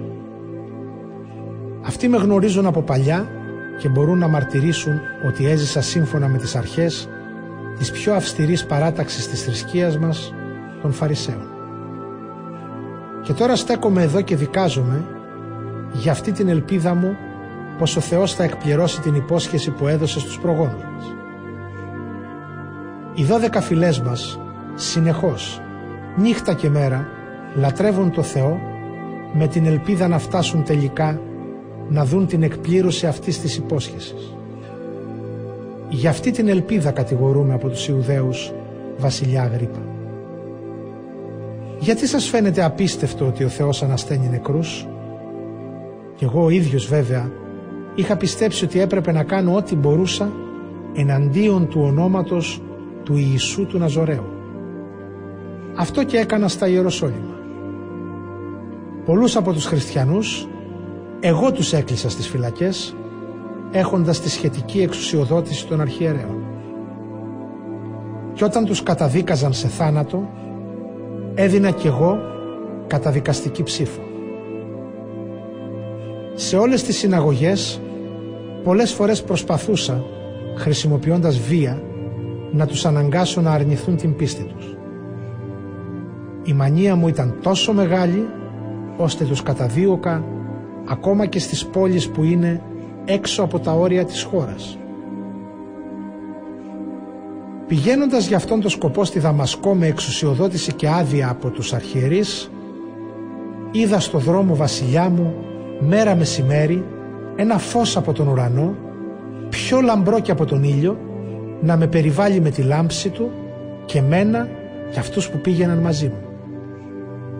Όλοι μας πέσαμε στη γη και εγώ άκουσα μια φωνή που μου έλεγε στην εβραϊκή γλώσσα «Σαούλ, Σαούλ, γιατί με καταδιώκεις» «Είναι οδυνηρό να κλωτσάς τα καρφιά». Εγώ ρώτησα «Ποιος είσαι Κύριε» και εκείνος απάντησε «Εγώ είμαι ο Ιησούς που εσύ τον καταδιώκεις». Σήκω όμως και στάσου στα πόδια σου. Γι' αυτό σου φανερώθηκα. Για να σε πάρω στην υπηρεσία μου και να σε καταστήσω μάρτυρα για αυτά που είδες και για αυτά που θα σου δείξω ακόμη. Θα σε προστατεύσω από το λαό σου και από τους εθνικούς στους οποίους εγώ σε στέλνω για να ανοίξεις τα μάτια τους ώστε να επιστρέψουν από το σκοτάδι στο φως και από την εξουσία του σατανά στο Θεό. Γιατί αν πιστέψουν σε μένα θα λάβουν τη συγχώρηση των αμαρτιών τους και μια θέση ανάμεσα σε εκείνους που ανήκουν στο Θεό. Ύστερα από αυτά, βασιλιά Αγρίπα, δεν αρνήθηκα να υπακούσω στην ουράνια οπτασία, αλλά άρχισα να κηρύττω πρώτα σε αυτούς που ήταν στη Δαμασκό και στα Ιεροσόλυμα και ύστερα σε όλη τη χώρα της Ιουδαίας και στους εθνικούς να μετανοήσουν και να επιστρέψουν στο Θεό και μετά να δείχνουν τη μετάνοιά τους πράττοντας ανάλογα έργα. Αυτοί ήταν οι λόγοι για τους οποίους οι Ιουδαίοι με συνέλαβαν στο ναό και προσπάθησαν να με σκοτώσουν. Ο Θεός όμως με βοήθησε μέχρι σήμερα και στέκομαι εδώ ζωντανός για να καταθέσω τη μαρτυρία μου σε μικρούς και σε μεγάλους και να μην λέω τίποτε άλλο εκτός από εκείνα που οι προφήτες και ο Μωυσής είπαν ότι πρόκειται να γίνουν. Ότι ο Χριστός θα υποστεί το πάθος και θα αναστηθεί πρώτος από τους νεκρούς και θα κηρύξει το φως της σωτηρίας στο λαό μας και στους εθνικούς. Ενώ ο Παύλος συνέχιζε έτσι την απολογία του, φώναξε ο Φίστος δυνατά. «Είσαι τρελός, Παύλε! Τα πολλά σου γράμματα σε έφεραν στην τρέλα!» «Δεν είμαι τρελός, εξοχότατε Φίστε», λέει ο Παύλος. «Αλλά λέω λόγια αληθινά και λογικά. Ο βασιλιάς ξέρει για ποιο πράγμα μιλάω, γι' αυτό και του μιλάω ανοιχτά. Γιατί είμαι βέβαιος ότι τίποτε από αυτά δεν του είναι άγνωστο γιατί αυτά δεν έγιναν σε καμιά απόμερη γωνιά. Πιστεύεις βασιλιά Αγρίπα στους προφήτες; Ξέρω ότι πιστεύεις. Τότε ο Αγρίπας είπε στον Παύλο «Λίγο ακόμη και θα με πείσεις να γίνω χριστιανός». Και ο Παύλος είπε «Θα ευχόμουν στο Θεό σε λίγο ή σε πολύ χρόνο όχι μόνο εσύ αλλά και όλοι όσοι με ακούνε σήμερα να γίνουν όμοιοι με μένα εκτός από αυτά τα δεσμά. Όταν τα είπε αυτά, σηκώθηκαν ο βασιλιάς, ο ηγεμόνας, η Βερενίκη και όσοι καθόταν μαζί τους και καθώς έφευγαν έλεγαν μεταξύ τους. Ο άνθρωπος αυτός δεν έκανε τίποτα για το οποίο πρέπει να πεθάνει ή να φυλακιστεί. Και ο Αγρίπας είπε στο Φίστο «Ο άνθρωπος αυτός θα μπορούσε να απολυθεί αν δεν είχε ζητήσει να δικαστεί από τον αυτοκράτορα.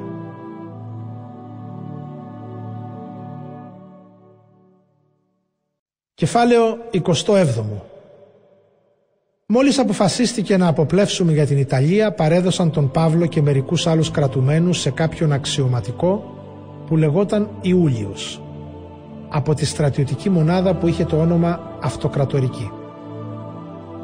Επιβιβαστήκαμε από το Αδραμίτιο σε ένα πλοίο που θα πήγαινε στα μέρη της επαρχίας της Ασίας και ξεκινήσαμε. Μαζί μας ήταν και ο Αρίσταρχος ο Μακεδόνας από τη Θεσσαλονίκη. Την άλλη μέρα φτάσαμε στη Σιδώνα. Ο Ιούλιος φέρθηκε με καλοσύνη στον Παύλο και του επέτρεψε να πάει στους φίλους του για να τον περιποιηθούν. Από εκεί ξεκινήσαμε και παραπλέψαμε την Κύπρο γιατί είχαμε αντίθετους ανέμους. Ύστερα διαπλέψαμε το πέλαγος της Κιλικίας και της Παμφιλίας και φτάσαμε στα μοίρα της Λυκίας. Εκεί ο αξιωματικός βρήκε ένα αλεξανδρινό πλοίο που πήγαινε στην Ιταλία και μας επιβίβασε σε αυτό. Πλέαμε για πολλές μέρες με μεγάλη βραδύτητα και με κόπο φτάσαμε στην Κνίδο. Επειδή δεν μας επέτρεπε ο άνεμος, πλεύσαμε από κάτω από την Κρήτη αφού περάσαμε το ακροτήριο Σαλμόνι. Με πολλή δυσκολία, πλέοντας κοντά στις ακτές της, φτάσαμε σε ένα τόπο που λεγόταν Καλή Λιμένες, κοντά στον οποίο ήταν η πόλη Λασέα. Στο μεταξύ χάθηκε αρκετός χρόνος και το ταξίδι ήταν επικίνδυνο, αφού είχε κιόλας περάσει η φθινοπορεινή νηστεία. Γι' αυτό ο Παύλος τους συμβούλευε και τους έλεγε «Άντρες, προβλέπω ότι το ταξίδι θα γίνει με ταλαιπωρία και με μεγάλη ζημιά, όχι μόνο για το φορτίο και το πλοίο, αλλά και για τις ζωές μας». Ο αξιωματικός όμως άκουγε περισσότερο τον κυβερνήτη και τον ιδιοκτήτη του πλοίου παρά αυτά που έλεγε ο Παύλος. Και επειδή το λιμάνι ήταν ακατάλληλο για να παραχυμάσει κανείς, οι περισσότεροι ήταν της γνώμης να αποπλέψουν από εκεί, μήπως μπορέσουν να φτάσουν και να παραχυμάσουν στο Φίνικα, λιμάνι της Κρήτης που είναι ανοιχτό νοτιοδυτικά και βορειοδυτικά. Όταν άρχισε να πνέει ελαφρά νότιος άνεμος, νόμισαν ότι μπορούσαν να πραγματοποιήσουν την πρόθεσή τους. Έτσι, σήκωσαν τις άγκυρες και έπλεαν κοντά στις ακτές της Κρήτης. Ύστερα από λίγο ξέσπασε στο νησί ένας θυελώδης άνεμος, αυτός που λέγεται Ευρωκλίδων. Άρπαξε το πλοίο και όπως αυτό δεν μπορούσε να πάει αντίθετα, τα αφήσαμε και το πήγαιναν ο άνεμος και τα κύματα. Περνώντας κάτω από ένα νησάκι που το έλεγαν Κλάβδι, μόλις και με τα βίας καταφέραμε να ανεβάσουμε πάνω της σωσίβια λέμβου. Όταν την ανεβάσαμε, χρησιμοποίησαν σχοινιά και με αυτά έζωσαν το πλοίο για να μην ανοίξει. Και επειδή φοβούνταν να μην εξοκύλουν στη μεγάλη σύρτη, έριξαν την άγκυρα να κρέμεται και άφησαν το πλοίο να το πηγαίνουν τα κύματα. Επειδή πολύ μας ταλαιπωρούσε η τρικυμία, την άλλη μέρα ρίξανε το φορτίο στη θάλασσα και τη μεθεπομένη ρίξαμε στη θάλασσα με τα χέρια μας όλον τον εξοπλισμό του πλοίου. Για πολλές μέρες δεν φαίνονταν ούτε ο ήλιος ούτε τα άστρα. Η κακογερία συνεχιζόταν και έτσι χανόταν κάθε ελπίδα να σωθούμε. Κανείς δεν ήθελε πια να φάει τίποτε. Τότε ο Παύλος στάθηκε ανάμεσά τους και είπε «Έπρεπε άνδρες να με είχατε ακούσει και να μην ξεκινούσαμε από την Κρήτη. Έτσι θα είχαμε γλιτώσει από την ταλαιπωρία αυτή και από τη ζημιά. Τώρα όμως σας συνιστώ να μην χάσετε το θάρρος σας. Κανείς από εσάς δεν θα χαθεί, μόνο το πλοίο. Την περασμένη νύχτα μου φανερώθηκε ένας άγγελος του Θεού στον οποίο ανήκω και τον οποίο υπηρετώ και μου είπε «Μη φοβάσαι Παύλε, πρέπει να εμφανιστείς στον αυτοκράτορα και έτσι ο Θεός για χάρη σου θα σώσει όλους όσοι είναι μαζί σου στο πλοίο. Γι' αυτό να έχετε θάρρος άντρας, γιατί έχω εμπιστοσύνη στο Θεό ότι θα γίνει έτσι όπως μου είπε ο άγγελος. Πρέπει να προσαράξουμε σε κάποιο νησί. Όταν έφτασε η 14η νύχτα που φερόμασταν ακυβέρνητοι στην Αδριατική θάλασσα, τα μεσάνυχτα οι ναύτες υποψιάστηκαν ότι πλησιάζουν σε κάποια στεριά. Βυθομέτρησαν και βρήκαν 20 οριές. Αφού προχώρησαν λίγο, βυθομέτρησαν πάλι και βρήκαν 15 οριές. Επειδή φοβήθηκαν μήπως πέσουμε σε τίποτε βράχια, έριξαν τέσσερις άγγερες από την πρίμνη και παρακαλούσαν να ξημερώσει. Οι ναύτες στο μεταξύ επιχείρησαν να φύγουν από το πλοίο. Με την πρόφαση ότι θα ρίξουν άγγερες από την πρόρα μακριά από το πλοίο, κατέβασαν τη Λέμβο στη θάλασσα. Ο Παύλος όμως είπε στον αξιωματικό και στους στρατιώτες «Αν αυτοί δεν μείνουν στο πλοίο, εσείς δεν μπορείτε να σωθείτε». Τότε οι στρατιώτες έκοψαν τα σκηνιά της Λέμβου και την άφησαν να πέσει στη θάλασσα. Καθώς περίμεναν να ξημερώσει, ο Παύλος τους παρακινούσε όλους να φάνε κάτι. Δεκατέσσερις μέρες ως σήμερα τους έλεγε «Περιμένετε να κοπάσει η τρικυμία και είστε νηστικοί. Δεν έχετε φάει τίποτα.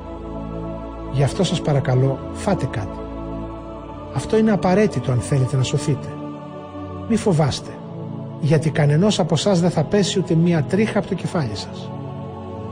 Αφού είπε αυτά, πήρε ψωμί, ευχαρίστησε το Θεό μπροστά σε όλους, το έκοψε και άρχισε να τρώει. Τότε πήραν όλοι θάρρος και έφαγαν και αυτοί. Στο πλοίο ήμασταν συνολικά 276 ψυχές. Αφού χόρτασαν όλοι, πέταξαν το σιτάρι στη θάλασσα για να αλαφρώσει το πλοίο. Όταν ξημέρωσε είδαν μια στεριά που τους ήταν άγνωστη. Ανακάλυψαν όμως έναν κόλπο που είχε αμμουδιά, στον οποίο αποφάσισαν να ρίξουν το πλοίο αν μπορούσαν. Έλυσαν λοιπόν τα σκοινιά που κρατούσαν τις άγκυρες και τις άφησαν να πέσουν στη θάλασσα. Συγχρόνως έλυσαν τα σκηνιά με τα οποία είχαν δέσει τα πιδάλια για να τα χρηστέψουν. Έπειτα σήκωσαν τον μπροστινό πανί και με τον άνεμο προσπαθούσαν να προσορμιστούν στο γυαλό. Έπεσαν όμως έναν ύφαλο από άμμο και έριξαν εκεί το πλοίο. Η πλώρη μπήχθηκε στην άμμο και έμεινε ακίνητη. Η πρίμνη όμως διαλυόταν από τη μανία των κυμάτων. Οι στρατιώτες τότε αποφάσισαν να σκοτώσουν τους κρατουμένους για να μην μπορέσει κανείς να δραπετεύσει κολυμπώντας. Ο αξιωματικός όμως που ήθελε να σώσει τον Παύλο τους εμπόδισε να εκτελέσουν την απόφασή τους και διέταξε όσοι μπορούν να κολυμπήσουν να πηδήξουν πρώτοι στη θάλασσα και να βγουν στη στεριά και άλλοι να βγουν πάνω σε σανίδια ή σε άλλα μέρη του πλοίου. Έτσι βγήκαν όλοι στη στεριά και σώθηκαν. Κεφάλαιο 28 Μετά τη διάσωσή τους έμαθαν ότι το νησί ονομάζεται Μελίτη. Οι Ιθαγενείς μας δέχτηκαν πολύ φιλικά. Άναψαν φωτιά και μας προσκάλεσαν όλους γιατί είχε αρχίσει να βρέχει και έκανε κρύο. Ο Παύλος έκανε ένα δέμα από πολλά φρίγανα και τα έριξε πάνω στη φωτιά. Τότε μια οχιά πετάχθηκε από τη φωτιά εξαιτίας της θερμότητας και τον δάγκωσε στο χέρι. Οι ηθαγενείς, όταν είδαν το ερπετό να κρέμεται από το χέρι του, έλεγαν μεταξύ τους. Το δίχως άλλο φωνιάς είναι αυτός ο άνθρωπος, που αν και σώθηκε από τη θάλασσα, η Θεία Δίκη δεν τον άφησε να ζήσει. Ο Παύλος όμως τίναξε το ερπετό στη φωτιά και ο ίδιος δεν έπαθε τίποτα. Αυτοί περίμεναν ότι θα πριζόταν ή ότι θα έπεφτε ξαφνικά κάτω νεκρός. Περίμεναν πολλή ώρα και βλέποντας ότι τίποτε κακό δεν του συνέβαινε, άλλαξαν στάση και έλεγαν ότι είναι Θεός. Κοντά σε εκείνον τον τόπο ήταν τα κτήματα του πρώτου του νησιού που λεγόταν Πόπλιος. Αυτός μας δέχτηκε και μας φιλοξένησε με καλοσύνη τρεις μέρες. Τότε συνέβαινε να είναι στο κρεβάτι ο πατέρας του Πόπλιου που υπέφερε από πυρετούς και δυσεντερία. Ο Παύλος μπήκε στο δωμάτιό του, προσευχήθηκε, ακούμπησε πάνω του τα χέρια και τον γιάτρεψε. Ύστερα από αυτό έρχονταν όλοι οι άλλοι ασθενείς του νησιού και θεραπεύονταν. Μας τίμησαν με πολλές εκδηλώσεις σεβασμού και όταν φεύγαμε μας εφοδίασαν με ό,τι χρειαζόμασταν για το ταξίδι. Ύστερα από τρεις μήνες αποπλέψαμε με ένα πλοίο Αλεξανδρινό που είχε παραχυμάσει στο νησί και είχε έμβλημά του τους Διόσπορους. Καταπλέψαμε στις Σιρακούσες όπου μείναμε τρεις μέρες. Από εκεί περιπλέψαμε τη Σικελία και φτάσαμε στο Ρήγιο. Και όταν ύστερα από μια μέρα φύσηξε νοτιάς, ήρθαμε σε δύο μέρες στους Ποτιόλους. Εκεί βρήκαμε χριστιανούς, οι οποίοι μας παρακάλεσαν να μείνουμε μαζί τους 7 μέρες. Κατόπιν ήρθαμε στη Ρώμη. Οι χριστιανοί εκεί άκουσαν για μας και βγήκαν να μας προϋπαντήσουν ως την αγορά του Απίου και τις τρεις ταβέρνες. Όταν τους είδε ο Παύλος, ευχαρίστησε το Θεό και αναθάρισε.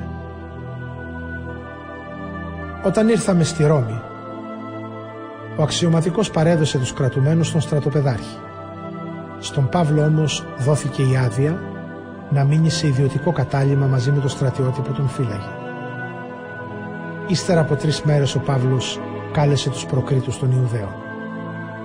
Όταν αυτοί συγκεντρώθηκαν τους έλεγε «Αν και εγώ αδερφοί μου δεν έχω κάνει τίποτα εναντίον του λαού μας ή των προγονικών μας παραδόσεων, με συνέλαβαν στα Ιεροσόλυμα και με παρέδωσαν στα χέρια των Ρωμαίων.